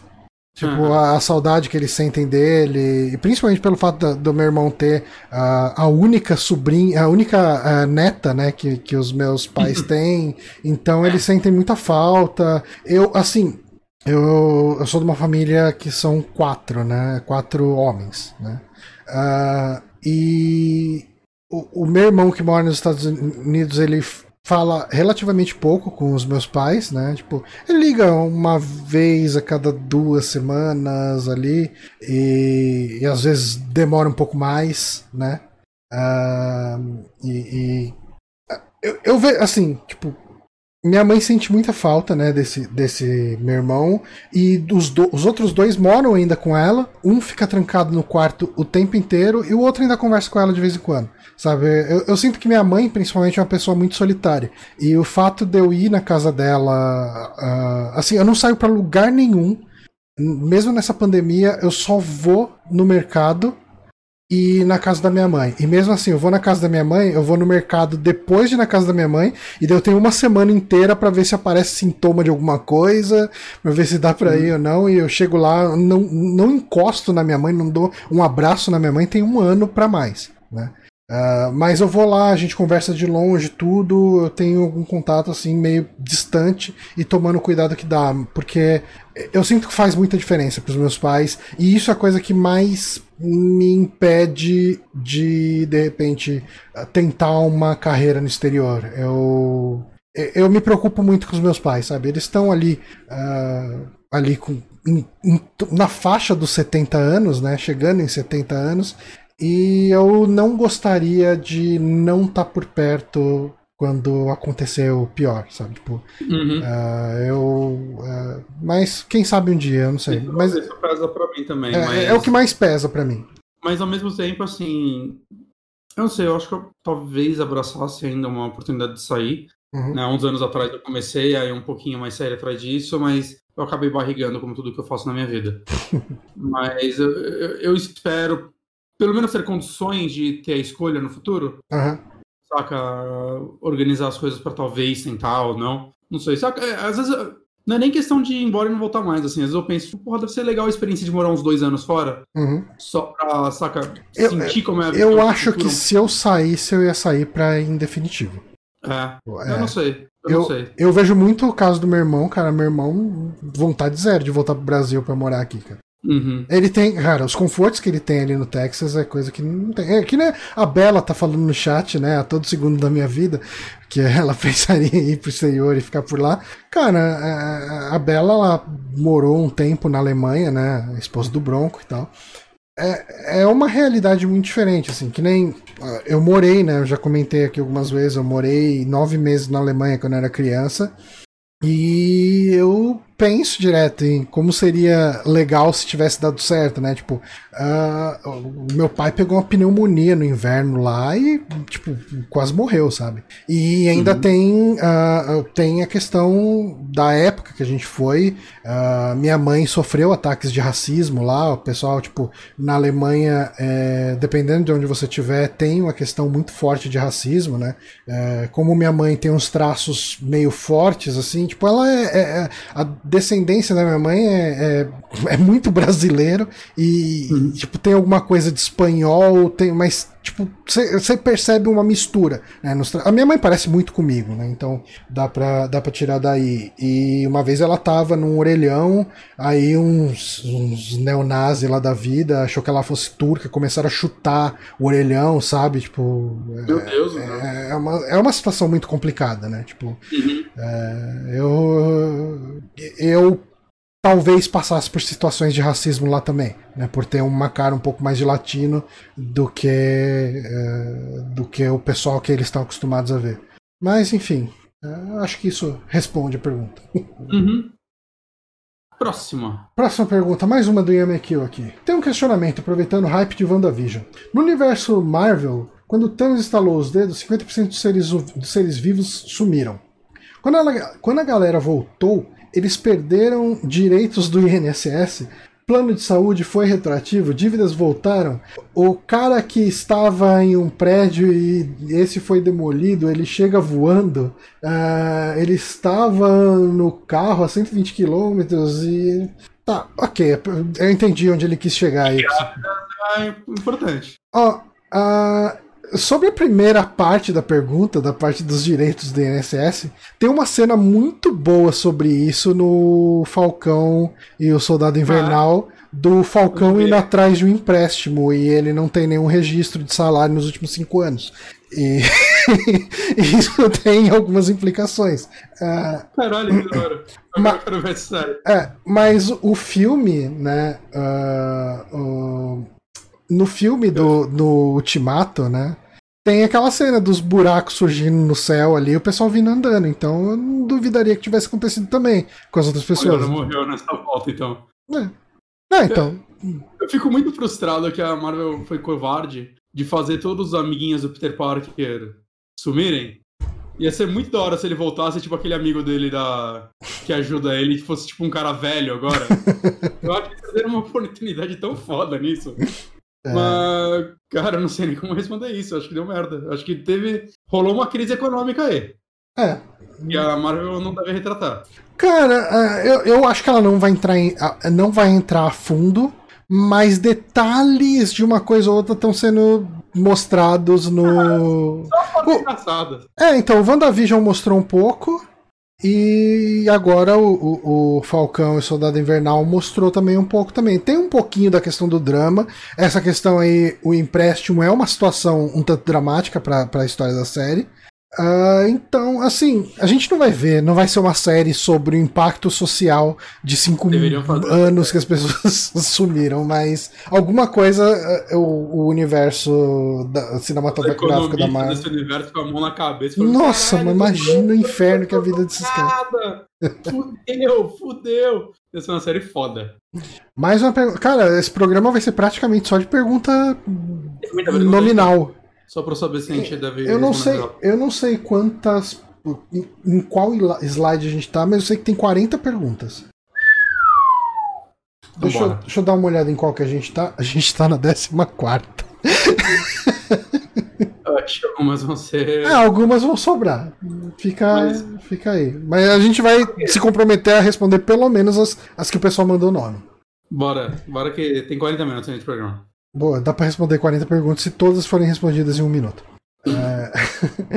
em certa altura da vida, costumamos acumular diversos interesses. Eu, por exemplo, além de games, gosto de consertar eletrônicos de vez em quando, como hobby, gosto também de ler sobre história. Quais são os seus outros interesses além do que a audiência conhece? Games, filmes, terror e metal. Do Long Ferret também, aqui se pergunta. Eu acho que eu não tenho mais, tipo, tirando, sei lá, tocar instrumento é um interesse meu né? É, mas eu também. acho que ele entra dentro de metal, né? Assim como, sei lá, leitura, mas aí ele entra dentro das mesmas coisas.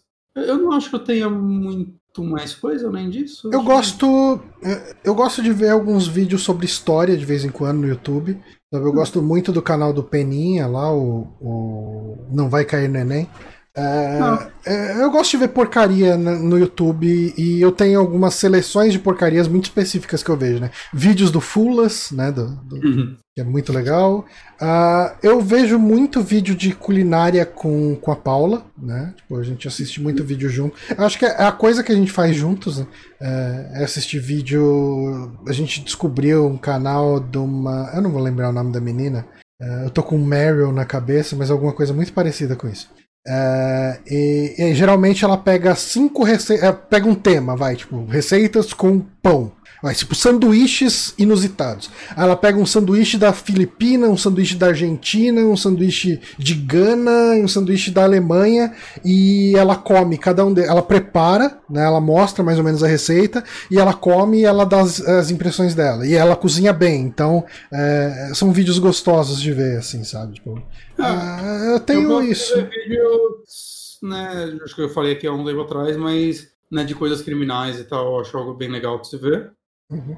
Né, mas... Eu gosto é... muito do canal do, do Oswaldo.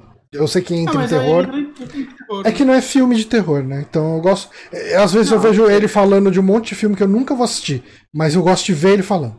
Ah, não, ok, mas. É, entra terror. É, entra em terror. É, porque, tipo, eu adoro uns canais tipo Horror Review, que eu fico vendo e anotando os filmes que ele fala que me interessam pra baixar pra ver depois. Mas eu, eu, eu pra mim entra em terror. É, cai, cai, no, cai no mesmo. Ah, de que me veio com a cabeça agora não tem. Né, tipo, gosto de comer pra caralho. Pois é. Só, eu tô com uma saudade de ir pra liberdade que você não tem ideia. Cara. Nossa, liberdade, tipo, saudades. De pensar e dar O foda é que a gente vai pra liberdade e vai ter que garimpar os restaurantes que vão continuar vivos, né? É, então. Isso vai ser, vai ser triste quando a gente chegar lá e, e só tiver vendendo macarrão, saca? É. Caralho, meu. É, eu acho que muito restaurante que a gente gosta já era, assim. Eu não, não, não duvido. Bom, chegamos nas anônimas. É, dentro de de todas as merdas da pandemia, né? Restaurantes é algo que estão sobrevivendo, né? Que eles devem estar entregando É. pra galera que trabalha lá ou que mora perto. Ó, Então, o que eu fiquei triste é que os karaokê que eu gostava de ir fecharam tudo. ah. O, o karaokê da Liberdade, a choperia Liberdade fechou, o que já tinha do lado lá, o Tequilas, fechou. Na verdade, assim, fechou ali o bloco, né? Que o- tudo foi destruído naquele bloco pra virar prédio. Caralho. É, enfim, é, tristeza. Ah, bom, primeira pergunta de anônimo aqui. Fala, amigos, beleza? Poderia me falar sobre pessoas que se orgulham de ter o nome nos créditos de um jogo sem ter ajudado em nada no projeto? Sem ter deixado um asset, um ponto e vírgula, ou ter feito QA do mesmo? Isso parece muito específico, hein?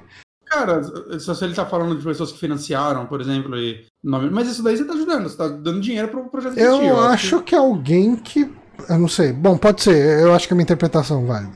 Mas, é, mas é que pra mim essa pessoa ajudou. Eu Ela também ajudou, concordo. é. Se esse for o caso, Agora- beleza. Talvez ele esteja falando do cara na faculdade que não fez nada e, e passou de ano. É. Não, não fez trabalho em grupo? Não sei. Assim, eu realmente não sei. É, é, eu, É, eu não sei o que pensar. Tipo, bom, é, assim, eu acho que não é um grande, não um grande reconhecimento. É, eu não sei quantas vezes você lê os créditos. Eu fico procurando nome engraçado nos créditos. E é tudo que eu faço.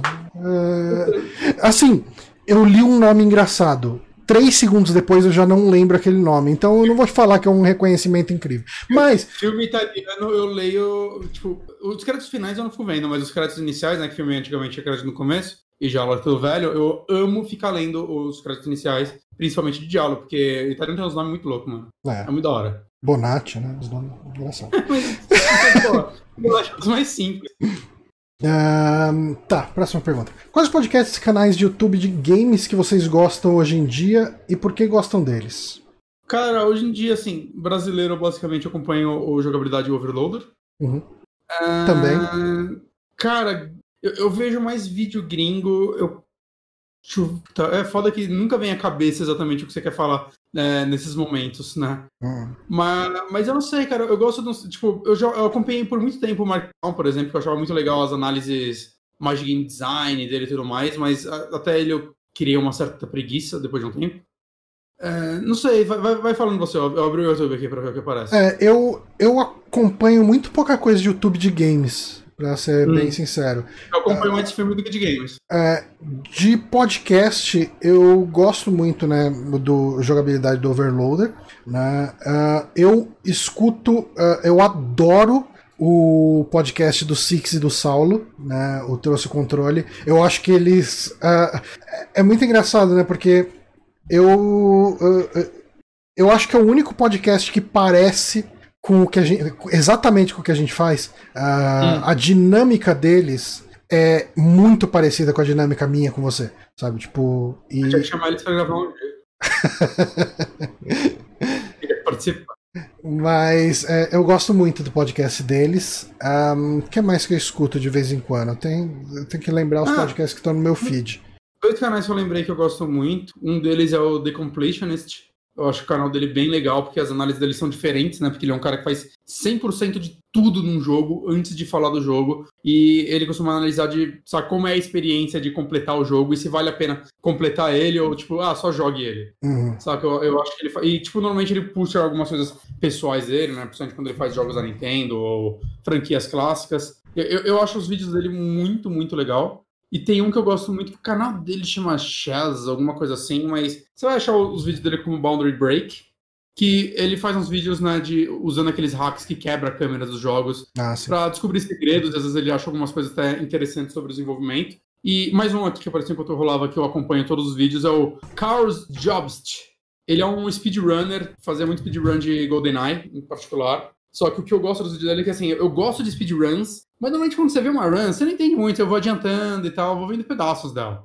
E o lance dos vídeos dele é que ele faz vídeos analisando as runs, né? Então, é, por exemplo, um cara quebrou um, um novo recorde do Mario 64, acho que ano passado, ou retrasado. Hum. O vídeo dele é contando a história sobre o, como foi os runs de Mario 64, como foi a evolução do Mario 64, e aí ele chega nesse jogador, ele conta a história dele e tudo mais, e aí ele mostra a run e ele vai pontuar as, as partes interessantes. Ó, oh, nessa parte ele usou estratégia tal, essa. Então ele explica para você como ela funciona. Ele fez recentemente, o último vídeo dele tem três dias, é maravilhoso, que é a história do speedrun de Doom 2. Hum. Né? É, speedrun completo, porque o Doom 1, por exemplo, ele tem muito speedrun, mas eles são focados ou em fase só, então é speedrun da fase, ou speedrun de um capítulo. O Peter Eles PPL não... perguntou qual que é esse dos speedruns. É Cal Jobst, é, é, o nome dele. Eu vou, eu vou colar aqui no chat. É difícil falar essas porra, esses nomes difíceis.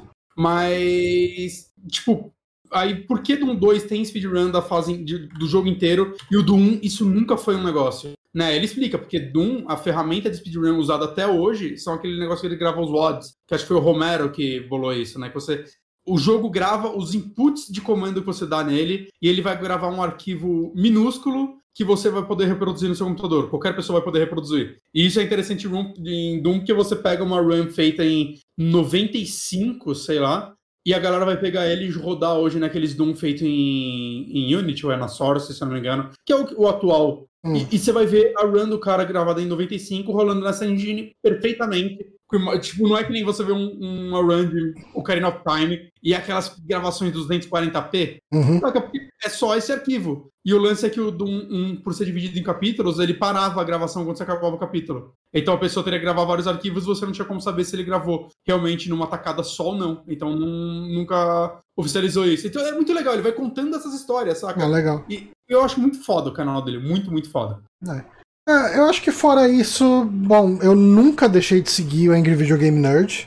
Ah, e, e, toda vez que sai vídeo novo eu, eu vejo, sabe? Tipo... Hoje em dia deixa acumular. Eu, quando tem uns três, ah, agora eu vou pegar uma tarde. É, não, eu, eu vejo. Ele sempre aparece no meu feed porque logo que sai eu já assisto. Uhum. Uh, e eu o acho vídeo. que é isso de videogame. Eu, é. vejo, eu vejo bastante coisa de videogame, mas que eu não, não vou lembrar tudo. Eu gosto muito de, um, de alguns canais que fazem uns reviews de jogos obscuros e faz uns reviews tipo de uma hora do jogo. Hum. De um jogo de terror de PlayStation que só saiu no Japão. Saca? Ah, e, de mas a maioria. Canais gringos têm nomes muito estranhos, gente. É difícil decorar. De vez em quando eu escuto ainda o podcast do Márcio. É que ah, assim, sim. eu tenho escutado muito pouco podcast de maneira eu geral. E, uhum. e, daí eu acabo me focando principalmente no Overloader e é. no jogabilidade, que, que são os que eu mais gosto mesmo, assim, né? Uhum. Tipo, o, a, a, experiência que eu tenho ouvindo o podcast do Márcio é muito de, de, um amigo meu falando. E às vezes ele parece um pouco menos como entretenimento, fica um pouco mais pessoal. Uhum. Eu não sei Sim, eu, como, é, eu não sei como isso soa pra você, mas, não, não. É, mas eu escuto de vez em quando ainda. Tipo, vou lavar louça, eu olho ali, ah, tem um podcast aqui do Márcio tá falando de tal coisa. Aí eu dou play ali e escuto. Eu acho que é isso. É, me, me veio a cabeça agora foi isso também. Já ficaram putos lendo algum review barra opinião sobre algo que vocês gostam muito? Já. Faz tempo que não, mas já. É, não, eu, eu, ficava muito, muito. Assim, eu nunca vou esquecer o dia que a MTV colocou o Bruce Dixon como o pior vocalista da história. Nossa. Num top 10 aí de vocalistas. E eu fiquei tão puto que eu fiquei acho que uns três anos sem assistir a MTV. Hoje em dia eu daria risada disso, foi só é. estúpido, é. sabe? Hoje em dia eu, eu cago, assim. Me, me irrita, duas coisas que me irritam hoje em dia é alguém falar que uma pessoa falou alguma coisa que ela não falou. Hum. Saca? É, as pessoas que interpretam mal um texto, um, um, no caso um áudio, e aí você vê um canal, às vezes, falando, ah, não, que tal pessoa. Será... Isso daí me irrita, que é tipo, porra, mano, saca? Tipo, a pessoa não falou isso, vamos, vamos ser honestos, eu acho meio, meio bobagem. Tanto no canal quanto, tipo, às vezes você lê no, no Twitter, bastante esse tipo de coisa, isso daí é uma coisa que me irrita bastante. Ou quando a análise, mas isso não me irrita de ficar puto, me irrita, tipo, ah, eu não, não vou dar ouvido para essa análise. Quando Sim. a análise é, é muito sobre, ah, o, jogo não é o que eu queria e a pessoa queria que, sei lá, ela, ela critica o jogo por ele não fazer algo que ele nunca se propôs. Uhum. Sabe? Isso pra mim é tipo, ah, tá, ué, mas aí você quer que esse jogo seja igual a outro jogo que você gosta, joga outro jogo que você gosta. Né, isso daí eu acho que invalida um pouco a opinião da, da análise. Não vou nem falar da pessoa, porque todo mundo acerta e erra. Eu, eu com certeza faço isso às vezes. Uhum. É, mas saca, isso daí quando eu escuto isso, e é uma coisa que eu tento me policiar muito quando vou tacar minha opinião, eu, eu fico, ah, Tá, você não tá analisando o produto, você tá analisando o que você queria que o produto fosse. Hum. Mas eu, eu, não, eu realmente não, não, vou ficar mais puto com uma análise, algo do tipo. Eu, eu, passei dessa fase da minha vida ainda. É, eu, eu, passei muito dessa fase, assim, tipo, eu. Cara, tipo, quando o Jovem Nerd fazia podcast sobre videogame, eu saía puto do podcast, sabe? Sim. Nossa, falaram um monte de bosta, nem mancha os negócios. E, cara, hoje em dia, hoje em dia a gente faz um monte de podcast e fala um monte de merda aqui, tipo, coisa errada, a gente fala e solta direto. Às vezes alguém aparece nos comentários e, e corrige a gente, e eu agradeço quando alguém me corrige. É, tipo, Se não corrigir de forma babaca, eu agradeço. é, tipo, tem gente que corrige de forma babaca, isso é bem verdade. Mas, de maneira geral, nossos ouvintes, eles são muito de boa, assim. Então, cara, ah, isso aí que você falou não é bem assim e tal. Ah, mas, é, é, cara, hoje em dia é muito difícil. Muito difícil. Uhum. Eu, acho que- Próximo. eu não sei o que a pessoa teria que falar pra me irritar. Me irrita. É, é, eu acho que é maturidade que chama isso, né? Deixa eu abrir a porta aqui que o gato quer sair. É começar a se importar menos também. Pois é, exatamente. E, e meio que não é, não é crime nenhum a pessoa não gostar da mesma coisa que você gostou? Se eu fosse ficar puto com isso, eu tava, eu tava fudido, porque é, o que eu amo de filme trash que o mundo odeia, saca? Eu, eu tava Ah. fudido, assim. Ah. Eu fa- ver qualquer pessoa falando de cinema, eu, eu- eu- me rasgar todo. Uhum.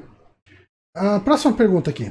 Acham que as brigas de fanboy vão ficar ainda piores nessa geração que está começando, porque bem menos gente vai conseguir ter os dois consoles? Acho que vai manter. Acho que, acho que elas são. Eu nunca senti que elas aumentaram, eu acho que só elas estão em mais lugares. Mas eu, como sempre frequentei fóruns e tal. Você sempre novo, viu isso, né?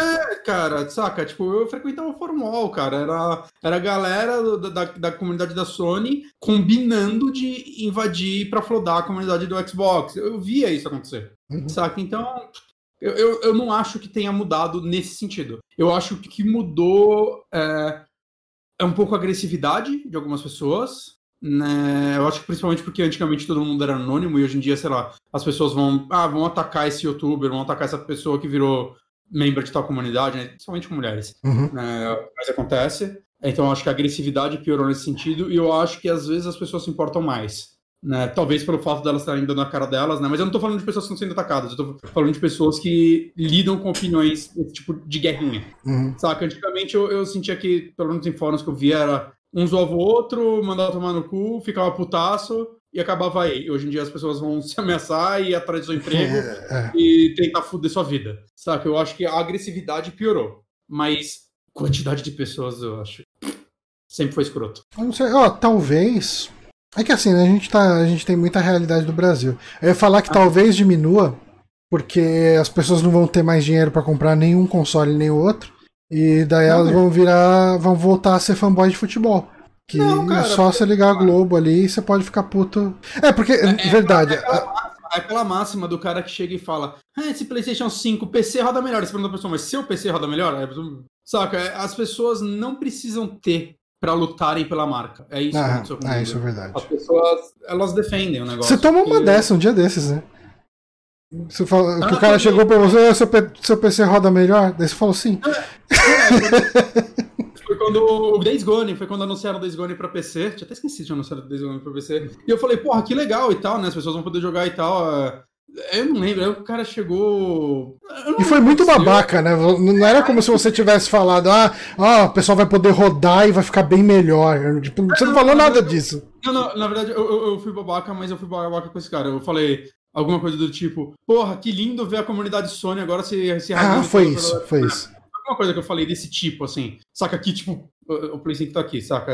Eu sou o babaca desse ponto. Uhum. Mas, mas é que eu acho lindo pra mim que saia tudo pra PC. Porra. Caguei, Ah. saca? Eu, eu quero acessibilidade nos jogos, é isso que eu quero. E aí eu postei isso e o cara falou: É, mas você tem PC que roda melhor? Eu falei: Tenho, na verdade tenho. Assim, desde Gone, meu PC deve rodar melhor que o Play 5.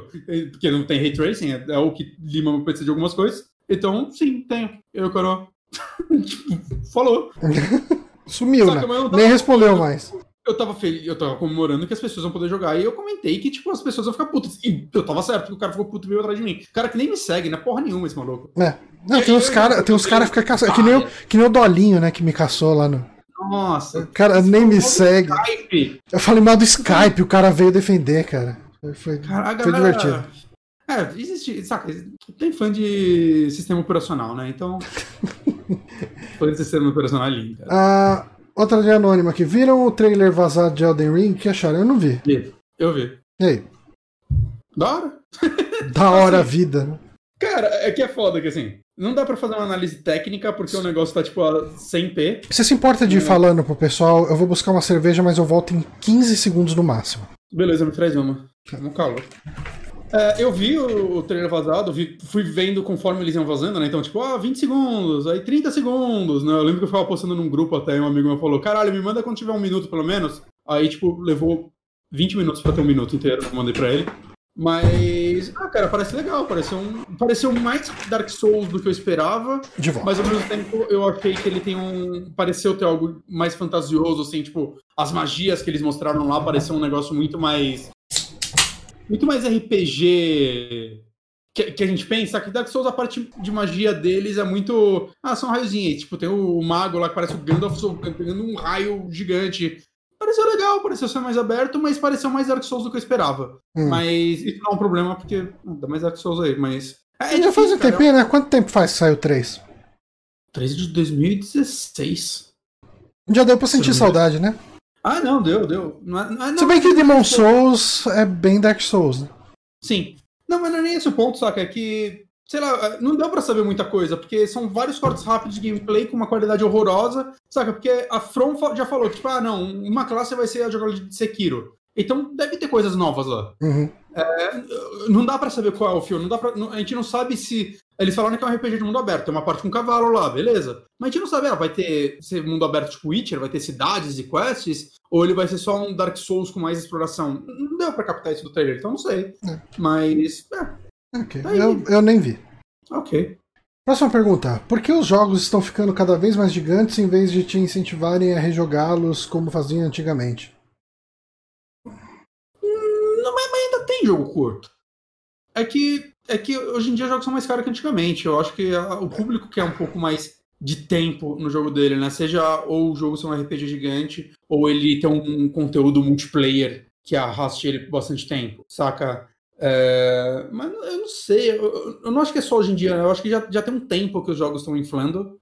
Né? Eu acho que É. na geração PlayStation 3 a gente teve uma onda muito grande de jogos curtíssimos e isso virou muita crítica. Muita gente fala, Uhum. pô, esse jogo aí tem quatro horas, cara, pô. E, e eu acho que é uma forma de não perder esse público, mas. Eu não sei, eu acho que ainda tem jogos tipo. Resident Evil é uma franquia, por exemplo, que te motiva a ficar rejogando ele, porque eu acho que ele faz algo muito inteligente que é fazer você liberar coisas novas a cada run. Pra na próxima você terminar mais rápido, com uma arma que nova. o Resident Evil tem durações bem, bem acertadas, né? Pra, pra história, pra você jogar, pra um gameplay e tal.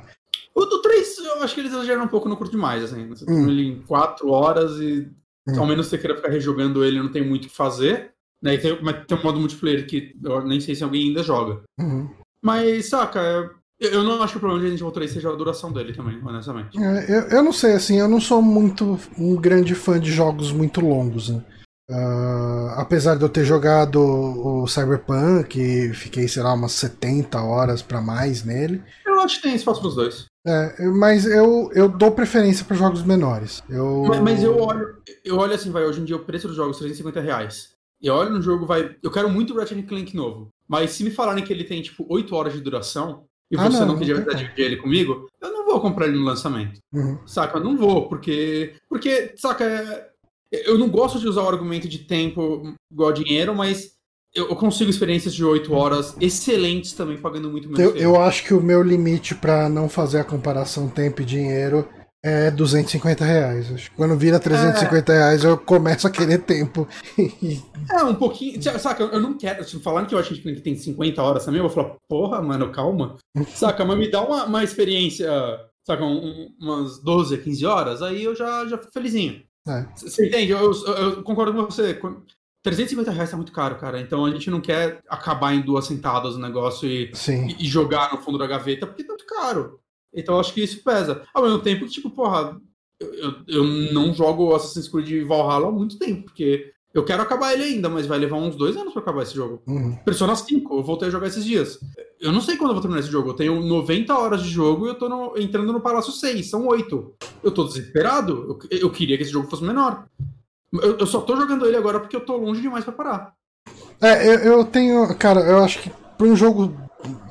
Quando eu sei que o jogo é longo, ele tem que ter alguma coisa que me atraia muito pra jogar. Sabe? Tipo, ah, Assassin's Creed Valhalla eu nunca vou jogar. Sabe? Tipo, Uhum.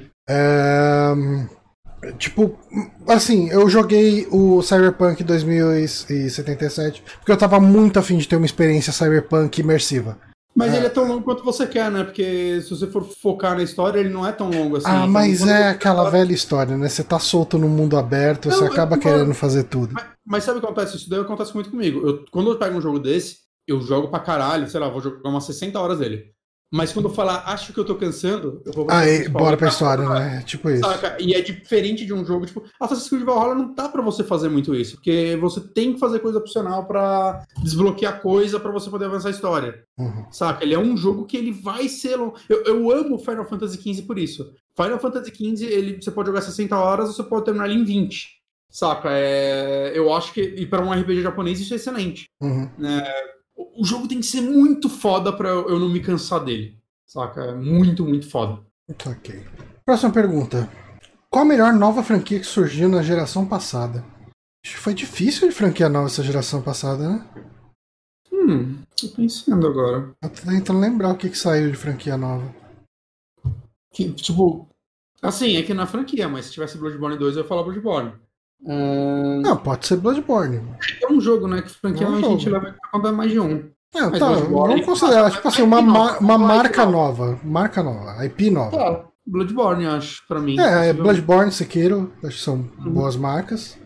É... Eu tô meu lado aqui, mas. Eu tô, tô vendo Yakuza, mas Yakuza surgiu no PlayStation 2. É que eu, eu redescobri. Cara, o Horizon é bem legal. Horizon eu gosto muito. Podia ser um pouquinho melhor, mas ruim não é? É bom. Ah, não, eu acho ele muito acima da média. Eu go... Não, eu gosto bastante dele. Deixa eu ver. Ah. Uh, Xbox, eu não consigo lembrar de muita coisa, né? Como assim? Rise Son of Rome? Porra. eu, tô, eu tô olhando pros jogos, mas eu olho pro lado só tem Zelda nessa porra. o, que, o, o, o Switch teve alguma franquia nova?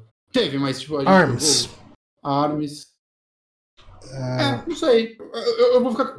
Pensando em IP, eu vou ficar com Bloodborne. É, eu, eu, gost... eu tô tendo uma experiência melhor com Sekiro do que eu tive com Bloodborne. E, mas também conta como uma franquia nova da, da, da geração. Eu, eu queria muito falar Cyberpunk, mas. Porque eu sinto que quando eu jogar ele eu vou gostar dele muito mais do ah, que. Não. É, eu... é que assim, ele não. Nunca entraria para mim como a melhor nova franquia que surgiu na geração hum, passada. Assim, e agora pensando, tipo, é teve, agora pensando, tem muita franquia boa, cara. Você vai, tipo, Hollow Knight. Hollow Knight uhum. conta. Não, Hollow Knight é o Will, então não. Uhum. Mas Hollow Knight surgiu na geração passada, eu Blasphemous. Máximos? Blasphemous. Ah, Blasphemous. É, Blasphemous eu não coloquei entre minhas favoritas, mas eu acho um jogo muito foda. É, em coisas menores, eu, eu, eu gosto, eu, eu, defendo o resto da minha vida Kingdoms Come. Eu acho que é um dos RPGs que eu mais gostei na geração passada inteira. Né, e é um jogo da geração passada, é um jogo menor da geração passada. Eu tenho bastante coisa menor, mas de IP grande que me vem à cabeça agora é só Bloodborne. É, ok. Mas com certeza eu, eu acabando esse programa, eu vou falar: caralho, não acredito que eu não falei de X, saca? É, uhum. Acontece. Acontece. Na briga da babaquice, quem ganha? Todd Howard, Neil Druckmann ou Kojima? Eu não consigo considerar o Kojima babaca. Também não. O Kojima é um cara excêntrico. Ah, eu não acho o Kojima Cara, babaca. dos três aqui, o único que eu considero babaca é o Neil Druckmann. É que o Todd Howard mente, e isso para mim é babaca. Oh. Mas. E eu não sei se eu considero o Neil Druckmann babaca. Eu achei, eu considerei o Troy Baker na treta toda da Naughty Dog babaca. Mas o Neil Druckmann, pra mim, ah, acho que o Neil Druckmann dá umas pisadinhas de bola.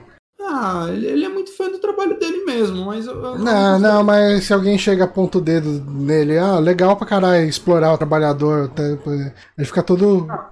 todo putinho. Ah, mas aí tu não fica, né? Vocês não é, podem explorar mais o trabalhador em paz? Pois é. Então, do... mas, mas o Kojima eu não considero babaca, mas eu colocaria Todd Howard porque ele mente. Tá, eu, eu, e eu voto no Neil Druckmann. Qual o pior jogo, jogo que vocês já terminaram? Ah, porra, eu, eu terminei recentemente Sonic Forces, ano passado. Por que, que você fez isso? Porque ele, era, ele, ele, é o único jogo que, assim, ele é tão ruim, ele é tão, tão, tão ruim, que ele não parava de me surpreender. Assim, mano, é, é, é impressionante a, as, as decisões pensadas que seres humanos tiraram para colocar nesse jogo. E aí eu, eu falava, mano, mas eles não vão conseguir descer mais que isso. E conseguiam. Eu joguei a DLC também. Uhum. E assim, também, um dia, eu tenho três horas. Mas eu joguei inteiro Sonic Forces. Never Dead é um jogo. Ah, meu Deus do céu. Eu, eu, eu é muito comum eu terminar jogos que eu odeio e jogos que eu acho meia boca e jogos que eu amo eu encostar. Eu sou, eu sou muito burro. Cara, para mim, dois jogos. Eu acho que. Eu acho que essa pergunta já surgiu antes e talvez eu tenha falado deles. Uh, mas que eu consigo lembrar. Legend of Kirandia, o Kyrandia, é, ele é um point and click de 94, 93, sei lá, da Westwood, que é a empresa que fazia Dune 2 e tal. Ele é um jogo muito ruim. Eu terminei ele uh, na época que eu ia lá pra Cerquilho, que é aquela. É, que eu trabalhava lá com a Nório, e daí, tipo, era uma empresa que tinha lá, eu. Ah, o jogo é leve, roda no notebook da firma. Perguntei pro Nório, pode instalar aqui? Ele falou, ah, vai em frente. Aí instalei lá, joguei, muito, muito ruim. E o Moebius, Moebius, Mobius, não sei como se pronuncia, hum. que é um point and click da Jane Jensen, que ele nem é um jogo por si só tão ruim, a questão da história, mas ele estava completamente bugado quando eu peguei. E eu tive que ficar pedindo save pro desenvolvedor. O desenvolvedor ficava mandando os arquivos de save. Depois da parte que dava pau, acho que eu peguei, tipo, pelo menos uns 5 saves dele. Porque eu, eu queria terminar o jogo porque eu tava querendo saber para onde ia a história. Era grande coisa a história? De maneira nenhuma. Mas eu peguei para mim que eu queria. Eu, como eu tinha pedido o key do jogo e eu ia fazer um review sobre ele, eu queria jogar até o final. Então eu me esforcei para terminar e é um jogo muito ruim tecnicamente. Uh, do, em outros aspectos, vamos supor que ele não tivesse nenhum bug, é, ele seria um jogo mediano. Mas tô... por causa da experiência ele ficou muito ruim. E obrigado, Yamekil, pela inscrição. Eu, eu platinei o Lead Switch Larry Orange alguma coisa, box alguma coisa no PlayStation 3. Ah, sim. Eu treinei ele duas vezes. Ele é muito ruim. Muito o que eu vou brigar aqui agora, o Veio do Miciano falou o Etch era ruim demais, vai tirar mó legal. Tá errado. O, o Rodrigo Gack, ele se inscreveu no canal enquanto a gente estava em algum assunto. Eu acabei não agradecendo a ele durante a gravação, mas obrigado, Rodrigo. Tomara que a Microsoft faça o Etch 2 agora, que ela é dona. Melhor franquia da Bethesda. Melhor que Skyrim. Um, mais aqui. Pão com ovo ou pão com mortadela? Pão com mortadela pra mim. Hum, eu gosto dos dois. Eu gosto, assim, eu gosto muito de pão com ovo, mas eu gosto mais de pão com mortadela. E por que eu não posso comer os dois? Eu não posso colocar não, mortadela. Porque a pergunta é assim: um, o outro deixa de existir. Não, mentira. É, tem um pão com mortadela e um pão com ovo. Você e um brother estão com fome, cada um vai comer um. Qual que você escolhe? Foda-se o brother. O brother vai comer o que você deixar. a gente podia cortar os dois no meio e cada um comer. Não é uma opção porque todas as facas do mundo acabaram. Caralho. Eu não posso cortar com a mão, não, que o ovo vai destroçar. Ah, cara, eu acho que eu fico com mortadela. É... Eu como mais. Eu como quase todo dia um pão com mortadela. É. É, por isso eu estudo esse tamanho. Mas pão com mortadela e muita mortadela, muito queijo é muito da hora. Próxima pergunta. Você tá achando esse ano fraco pra jogo? Bicho, é março. assim, eu comemoro se o ano for fraco, porque é ano de limpar backlog. Eu queria que não tivesse muito jogo. Uhum. Mas, cara, será. Assim, joguei dois lançamentos grandes esse ano, né? Que é o Mario e o, e o Hitman. Foram dois ótimos jogos para mim. Uhum. Então, é, é, é, eu sempre fico. É tipo, todo ano é a mesma coisa, né? Todo, todo ano agora é uma bosta pra jogo, todo começo de geração é uma bosta. Tipo, gente, não vai sair todos os jogos em um único ano. É, mas eu acho que esse ano. Eu acho que esse ano tá mais fraco do que a média, mas tem uma pandemia rolando, né? Exato, tipo, várias coisas que era pra sair ano passado foram adiadas e, tipo, as coisas estão começando a melhorar no mundo agora, no Brasil não, mas no resto do mundo tá começando a melhorar agora. Ô, ô, ô, sabe o que, que sai semana que vem, cara? O quê? A edição expandida lá do. Como que chama aquele jogo? O, aquele RPG bizarrão. Disco Elysium. Semana que vem. Ah, porra, isso daí é, vai ser. Eu acho que eu vou ter que. Eu acho que eu vou ter que recomeçar o jogo, viu? Ah, eu joguei duas horas há dois anos atrás, então. Eu, eu já devia estar com umas 20 horas, viu? Ah, mas, mas assim, olhando pra frente, tem. Tem uns sete jogos que eu, que eu tô de olho, e pra mim é bastante. É. Saca fora coisa. Tipo, saca, Ratchet Clank, Kina, Resident Evil 8, uh, Skyward Sword, eu vou pegar e rejogar essa porra. Tá, tem, tem uns jogos aí pra sair, tá, tá de boa, mas eu acho que vai ser um ano com menos jogo e eu, eu não vejo isso com maus olhos. É, é, eu acho que dá pra encarar um ano com menos jogo. Ah, Você vai aproveitar melhor os jogos que saírem. Também. Pô, se, se fosse um ano que saísse coisa pra caralho, eu não teria jogado 60 horas de ritmo. Pois é. Uh, qual foi o melhor ano da geração passada em questão de lançamento? Putz, aí tem que puxar coisa. Teve um, teve um ano que foi muito bom, que o pessoal ficou 2017. falando. Que, 2017, né? Que era o novo 1998. É, saiu Zelda, saiu. Ah, Doom. Caralho, saiu muita coisa em. em saiu Mario Odyssey, né? E foi o ano do lançamento do Switch, né? Uhum. Mas, né, teve Doom, teve. A Bethesda teve alguma outra coisa legal também. Teve muito jogo foda 2017. 2017 eu vou com você com 2017. Uhum. Eu tava tentando lembrar qual era o ano, que era o novo 98, mas foi 2017, melhor ano. 2017. Agora que vocês dois têm o Play 5 e o período lua de mel do videogame novo já passou, vocês acham que valeu a pena ter pegado agora? Eu acho que sim. É, não, pra, pra mim valeu. Eu, eu, jogo ele basicamente todos os dias, então pra mim valeu. Mas ele é um console que eu recomendo comprar agora? Não. Uhum. Saca? É, pra mim valeu porque, sei lá, eu fui do PlayStation 4 normal pra ele, então eu tô também aproveitando pra jogar coisas que eu deixei passar no PlayStation 4 ou, ou que eu parei, saca? Ou, ou Cara, sabe, sabe por que, que foi o melhor momento que eu comprei? Hum. É, a, gente fez, a gente fez uma entrega no trabalho que a gente entregou ele no prazo e ele rendeu um bônus para mim de 4.500 reais eu usei esse bônus e comprei o PlayStation. Se eu Você ganhou do trabalho. É, então assim, se eu não tivesse comprado o PlayStation com esse bônus, uh, esse bônus ia virar outras compras de outras coisas, talvez roupa, talvez, enfim, comida, comida, etc. E mais pra frente eu ia ficar olhando toda hora que eu quisesse comprar um Play 5 e falar, puta, da onde eu vou tirar dinheiro para comprar um Play 5? Não, esse virou, o bônus virou Play 5 e beleza, eu paguei à vista, esqueci que eu comprei e tá fechado. Então, para mim foi o melhor momento para se comprar. É, eu, eu, gosto, de, assim, isso também é pessoal meu, mas eu acho legal você pegar um. Eu nunca peguei um videogame tão perto do lançamento quanto ele. É, pra mim é também a mesma coisa. É, assim, o Switch eu peguei, ele tinha uns 3, 4 meses e tal, não foi tão longe também, mas o Play 5 eu peguei no segundo mês. E, e o que eu acho legal é, é, O momento que a galera fala que é ruim, que é muito morto, é um dos que eu gosto, porque um monte de jogo que tá saindo agora, eu poderia não dar uma chance se eu pegasse ele daqui a 3 anos. Uhum. Saca? Então, para mim é legal, assim, eu vou acompanhando. Eu, eu gosto de acompanhar os lançamentos, né? Então, para mim, vale a pena nesse sentido. É, eu, eu entendo e eu concordo com você. Uh, é mais justificável piratear jogos da Nintendo por ela ser uma empresa desgraçada que não baixa o preço de nada nunca? Cara, é, é, é, qualquer coisa que você quiser, se você não tá com condição de jogar, você é. não deve ser, saca, privado de um entretenimento, ainda mais num momento como agora. É, eu tive. Eu já tive uma relação diferente com pirataria várias vezes ao longo dos anos. Ah, uhum. Uh, primeiramente, a relação com pirataria é, é a única forma de se jogar. Uhum. Uh, não dá para comprar jogo quando você é adolescente e tem uma mesada ou qualquer coisa do tipo que não seja pirata. Né? Quer dizer, locador existia na época e foi o que salvou por muito tempo, mas depois surgiu a pirataria e as locadoras praticamente morreram. Uhum. Aí depois eu entrei nessa vida de acompanhar blogs e sites de videogame e eles eram um pouco evangelizadores no sentido de não, tem que comprar jogo original, apoiar a indústria, não sei o que e tal. Também, mas eu acreditava naquele discurso. Eu também. Eu também. É, e eu, eu.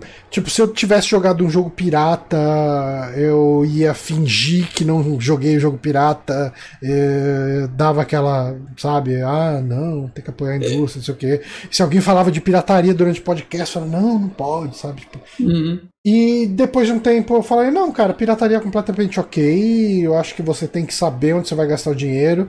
Uh, é... eu, eu, acho assim, é, se você tem condição de comprar, talvez seja legal você comprar, né? Seja no lançamento ou não. Né? Eu, eu também acho, eu não gosto muito da ideia de piratear jogos indies, por exemplo. Não, é, eu, Principalmente eu, eu não, eu acho que eu nunca pirateei um jogo independente. E eu não tô falando indie tipo a Ori, saca? A Ori uhum. É da Microsoft ainda. Saca? Eu tô falando jogos indies mesmo, que você vê que o cara ficou anos lá se fudendo pra fazer o jogo dele.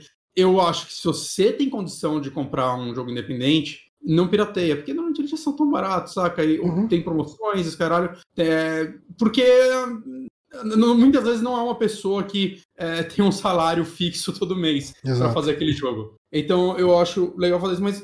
É, é, é, que, nem, é que nem aqui no, no Super Amigos. Tipo, um real que você doa pra gente lá recorrente no Apoia-se faz uma diferença absurda que vocês nem imaginam. E, tipo, mesma coisa pro cara, pro desenvolvedor independente, cara. Uma venda ali de um jogo de na promoção tá 15 reais, tipo 10 reais. é um dinheiro que entra, cara, tipo, e, e num, num, cara independente. A gente conhece desenvolvedores independentes, tipo o Danilo, né, da, da Joy Mesh, o Danilo e a Thaís. É, é, tipo, você ter essa entrada de dinheiro, né? Tipo, o Danilo e a Thaís, a gente também tem o caso da, da Cab, né? Do, do Bem Feito e tal. É, pode significar a pessoa pagar o aluguel do mês ou não, sabe? Tipo, pode. É, é, é, é uma outra coisa que tá em jogo. Então, assim, se você tem como colaborar, principalmente com o jogo independente, tipo, colabora. Se você não tem e quer jogar o jogo, eu tenho certeza que mesmo esses caras independentes vão falar, cara, baixa aí pirata. Beleza, espero que você se divirta com o jogo. Todo mundo pirateia alguma coisa, saca? É... Uhum. Eu não conheço ninguém que nunca baixou um filme na vida. Exato. Ou um CD de música, ou o que for. Então, gente, só, só né, normalmente, é... É, se você acha que você tem condição em que isso não vai te fuder, é, tenta ajudar, assim, as pessoas, né? Tenta é. fazer o, o, correto, mas se você, cara, se a única forma de você consumir a mídia é essa, você não tem que ser privado de diversão, não. Julgaria alguém que pirateou, alguém que tem 350 reais na conta e pirateou o Mario 3D World mais o Bowser's Fury? De maneira alguma. Julgaria uma pessoa que tem um Series X e desbloqueou ele, não sei se isso é, não é possível ainda, mas um dia vai ser, acho que eu julgaria, saca? Porque, é, é, você pagou 5 pau, paga o Game Pass, essa é a verdade. Mas, bom, é isso. Bom, a gente já passou das 11, então vou pegar só uma última pergunta e daí a gente uhum. fecha o programa. Bora. Faz um top 3 seu e do Bonatti dos, de melhores filmes de terror BR. Putz, tinha que ser um top. Puta, cara, o foda é que eu não tenho na ponta da língua muito filme de terror brasileiro. Eu tô entrando nessa de consumir nosso mercado. Né, comecei ano passado, eu não me envergonho que. É. Eu devo mudar, não sei se eu consigo fazer um top 3 de cabeça. E tem muito filme de terror brasileiro que eu queria ver e eu não assisti. Tipo, As Boas Maneiras falam bem dele. Morto Não Fala, eu acho que é um dos melhores. Eu assim, quero muito ver Morto Não Fala, desde que você falou dele. Ele é maravilhoso, esse filme. É, vi Animal Cordial, depois da indicação, achei ele maravilhoso. Eu gostei muito. Cara, assim, top 3, eu acho que Animal Cordial entra para mim. É, provavelmente pra mim também, mas é, é, porque eu não vi muitos, né? Eu, normalmente eu. Cara, ó. Eu ba cometi esse erro na minha vida. Bacurau é uma trecheira. Eu não acho que ele é terror. Então, aí que tá, né? Ele é um filme. Ele pode ser considerado um filme trash com um grande orçamento. Uh, ele tem gore, ele tem umas paradas que você não costuma ver em outro tipo de filme. Ok, ok, ok, ok. É, então, assim, eu, eu colocar. Vai, tipo, tô forçando a barra aqui pra montar um top 3. Eu boto Bacurau no top 1 pra mim. Um, apesar dele não ser puramente terror, mas ele tem elementos trash, principalmente no último arco dele. Eu tô me sentindo fazendo aquela lista do Drácula, que a gente viu cinco filmes do Drácula. É, mas é um pouco isso, né? A gente não viu tanto filme. Mas eu, eu colocaria então em primeiro lugar Morto Não Fala. Eu acho eu, Morto Não Fala é um filme maravilhoso, assistam. É, e... Bacurau e Animal Cordial, acho que seria essa ordem pra mim. Do que me vem à cabeça. Eu, eu vi mais coisa, mas agora também não tá me vindo à cabeça. E eu é. vi muito curta-metragem nacional, né? Mas curto eu acho que não, não cabe aqui. É, eu tenho. Tipo, eu, eu assisti a meia-noite Levarei Sua Alma. Eu entendo a importância dele, mas uh, não é para mim. Então eu não colocaria ele no top 3. Uhum. eu tô ten... Cara, teve um filme que eu gostei. Cara, teve um filme que eu gostei. Eu acho que era o Clube morto, dos Canibais. Feto Morto. Clube dos. Feto Morto, boa. Eu, eu, vi algumas vezes. Eu realmente me divirto com Feto Morto. Deixa eu ver se é esse o nome do filme. Eu gostei de Clube dos Canibais. É... Top 3? Não sei. Mas é um filme nacional com uma premissa interessante. Ele tem um, um pouco de crítica social foda? Tem. Mas é, é foda. É foda que assim, é de novo, que nem o Bonatti falou. Tipo, a gente não, não conhece tanto pra sair indicando.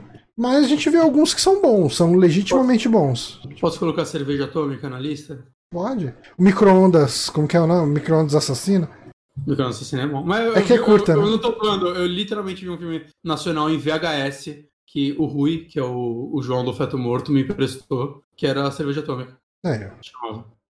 Fica assim, eu, eu, quero, assim, uma coisa que eu quero muito fazer quando a pandemia acabar, a gente já comentou isso, eu já falei exatamente essa frase em outros momentos, é hum. ir nos festivais que tiverem em São Paulo de mostras de filme de terror nacional que tiver passando, tipo, centro cultural e tal. Chegar a pegar um dia e falar, ok, eu vou ver esse filme que tá passando. Sabe? Tipo, é, cara, você já viu, já foi atrás dessas mostras que tem no, no centro cultural, essas coisas?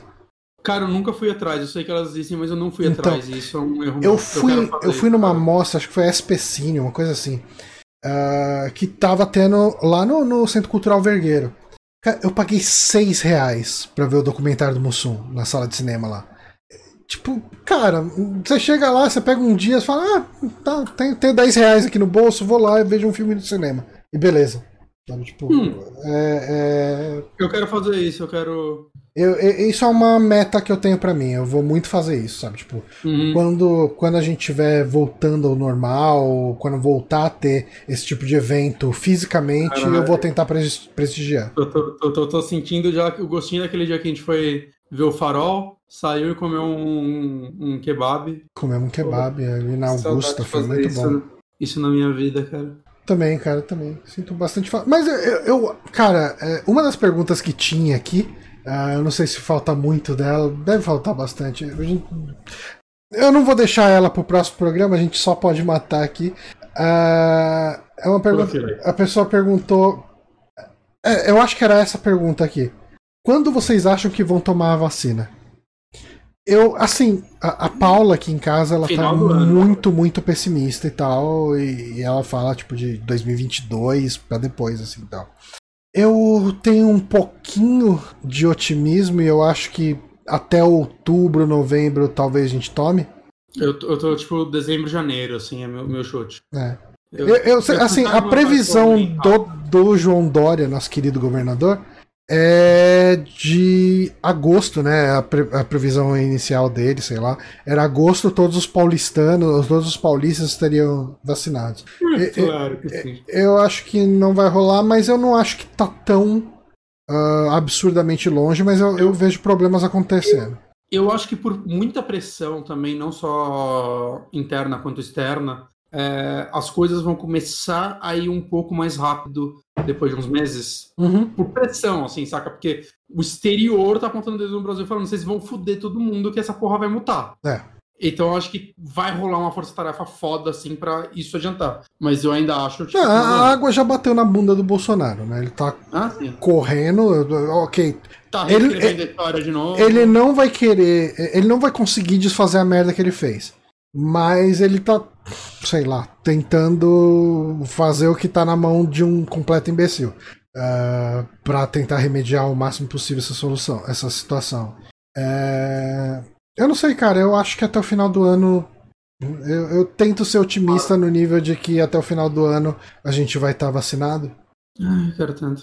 É, eu. É, assim, quem está sendo vacinado nesse momento é o pessoal com em torno de 72 anos, né, mais ou menos. Eu acho que é isso. Acho que abaixou agora para 69. É, então, a gente tá chegando no pessoal da idade dos meus pais ali, é, uns 60 e poucos. Eu acho que lá para maio o, o, pessoal com a idade dos seus pais vai ter vai estar tá sendo vacinado. Espero. Seus pais têm em torno de 50, né? E pouco. Meu pai tem 63 e minha mãe tem acho ah, 58. Eu acho que seu pai é vacinado até maio, com certeza. É, então, é porque agora não, não vai ser mais idade também, né? Agora vai baixar, vai vão ser professores e tal, né? É, e, que eu acho completamente justo. Sim, eu também. Uhum. Uh, mas eu, eu, eu, acho que. Tá, eu posso estar tá completamente enganado, alguém vir apontar meu dedo, ah, é trouxa, não sei o que, roupa, caramba, mas eu acho que até o final do ano a gente é vacinado. Ah, não é errou, é um palpite. É, é um palpite completamente baseado em porra nenhuma, eu não sou na lista de saúde. Ah. E acho que com isso a gente pode encerrar o programa de hoje. Podemos. É, durou um pouquinho mais, mas tinha muita pergunta. Infelizmente não deu para ler todas. Muito obrigado a todo mundo que mandou as perguntas. E fica a dica aí, né? Quem manda pergunta identificada a gente, a gente passa na frente, fura a fila. Uh, obrigado ao pessoal que está aqui no chat acompanhando a gente, o Papai Platino, o Vitor Domiciano. Uh, vamos ver quem mais está aqui no chat nesse finalzinho aqui de programa. Peter PPL, uh, o FCO 16X está desde o comecinho, a Bela e o Bronco, o Gabriel GFV. Toda a galera que acompanhou aqui essa gravação. A gente adora fazer esses programas. Continuem mandando perguntas. Eu vou depois eu vou dar uma mexida nesse arquivo para excluir as perguntas que a gente respondeu e usar ele como base no programa do, do, do, mês que vem para a gente passar na frente na lista das anônimas, né? as perguntas que estavam na fila aqui. Novamente, né, quem manda a pergunta identificada vai passar na frente das anônimas que sobraram. Mas as anônimas que sobraram vão ter prioridade em relação às novas anônimas. Hum. Acho, acho que ficou claro. Mas é isso, muito obrigado pessoal. Uh, sempre um prazer fazer esse programa aqui. Uh, e esse programa depende de vocês, né? Não só através do Apoia-se e das inscrições do Twitch, mas ele depende que vocês mandem perguntas pra gente ter o material aí para fazer. Um, eu acho que na, no mês que vem, no mês de abril, o segundo programa a gente vai fazer um especial de filme? Eu queria muito fazer um especial de filme por mês. Vamos com o Videodrome mesmo? Ah, uma boa, beleza. É. Então, uh, eu acho que é uma boa aqui para quem tá ouvindo até agora. Uh, se quiser se preparar para acompanhar o filme com a gente, uh, a gente vai não acompanhar, assistir o filme com a gente, mas é, assistir o filme antes para poder ouvir o podcast no dia. E, enfim, a gente deve gravar na segunda semana de abril um podcast sobre o filme Videodrome do David Cronenberg. Uhum, nunca vi esse filme, finalmente. Eu assisti, achei muito bom e Ele eu acho tá que você vai gostar. Lugar? Tá no Darkflix. Tá no Darkflix? Ah, é. legal. E fica a dica aí para vocês. Então, na segunda semana a gente vai ter esse podcast. Sabe quem gosta muito desse filme? Quem? E talvez pudesse gravar o podcast com a gente? Quem? Danilo Dias. Danilo Dias tem dois pôsteres desse filme oh. pendurados na, no, na casa dele. Ver se ele tem um tempinho livre aí, ia ser legal. Eu vou mandar uma DM pra é, ele. Faz tempo que a gente não grava com ele, inclusive, Muito desde do, do Dallas. Uhum. Mas aí, fica aí essa, esse preview, esse, enfim, esse heads up. Vamos falar uhum. vamos virar Faria Limer aqui.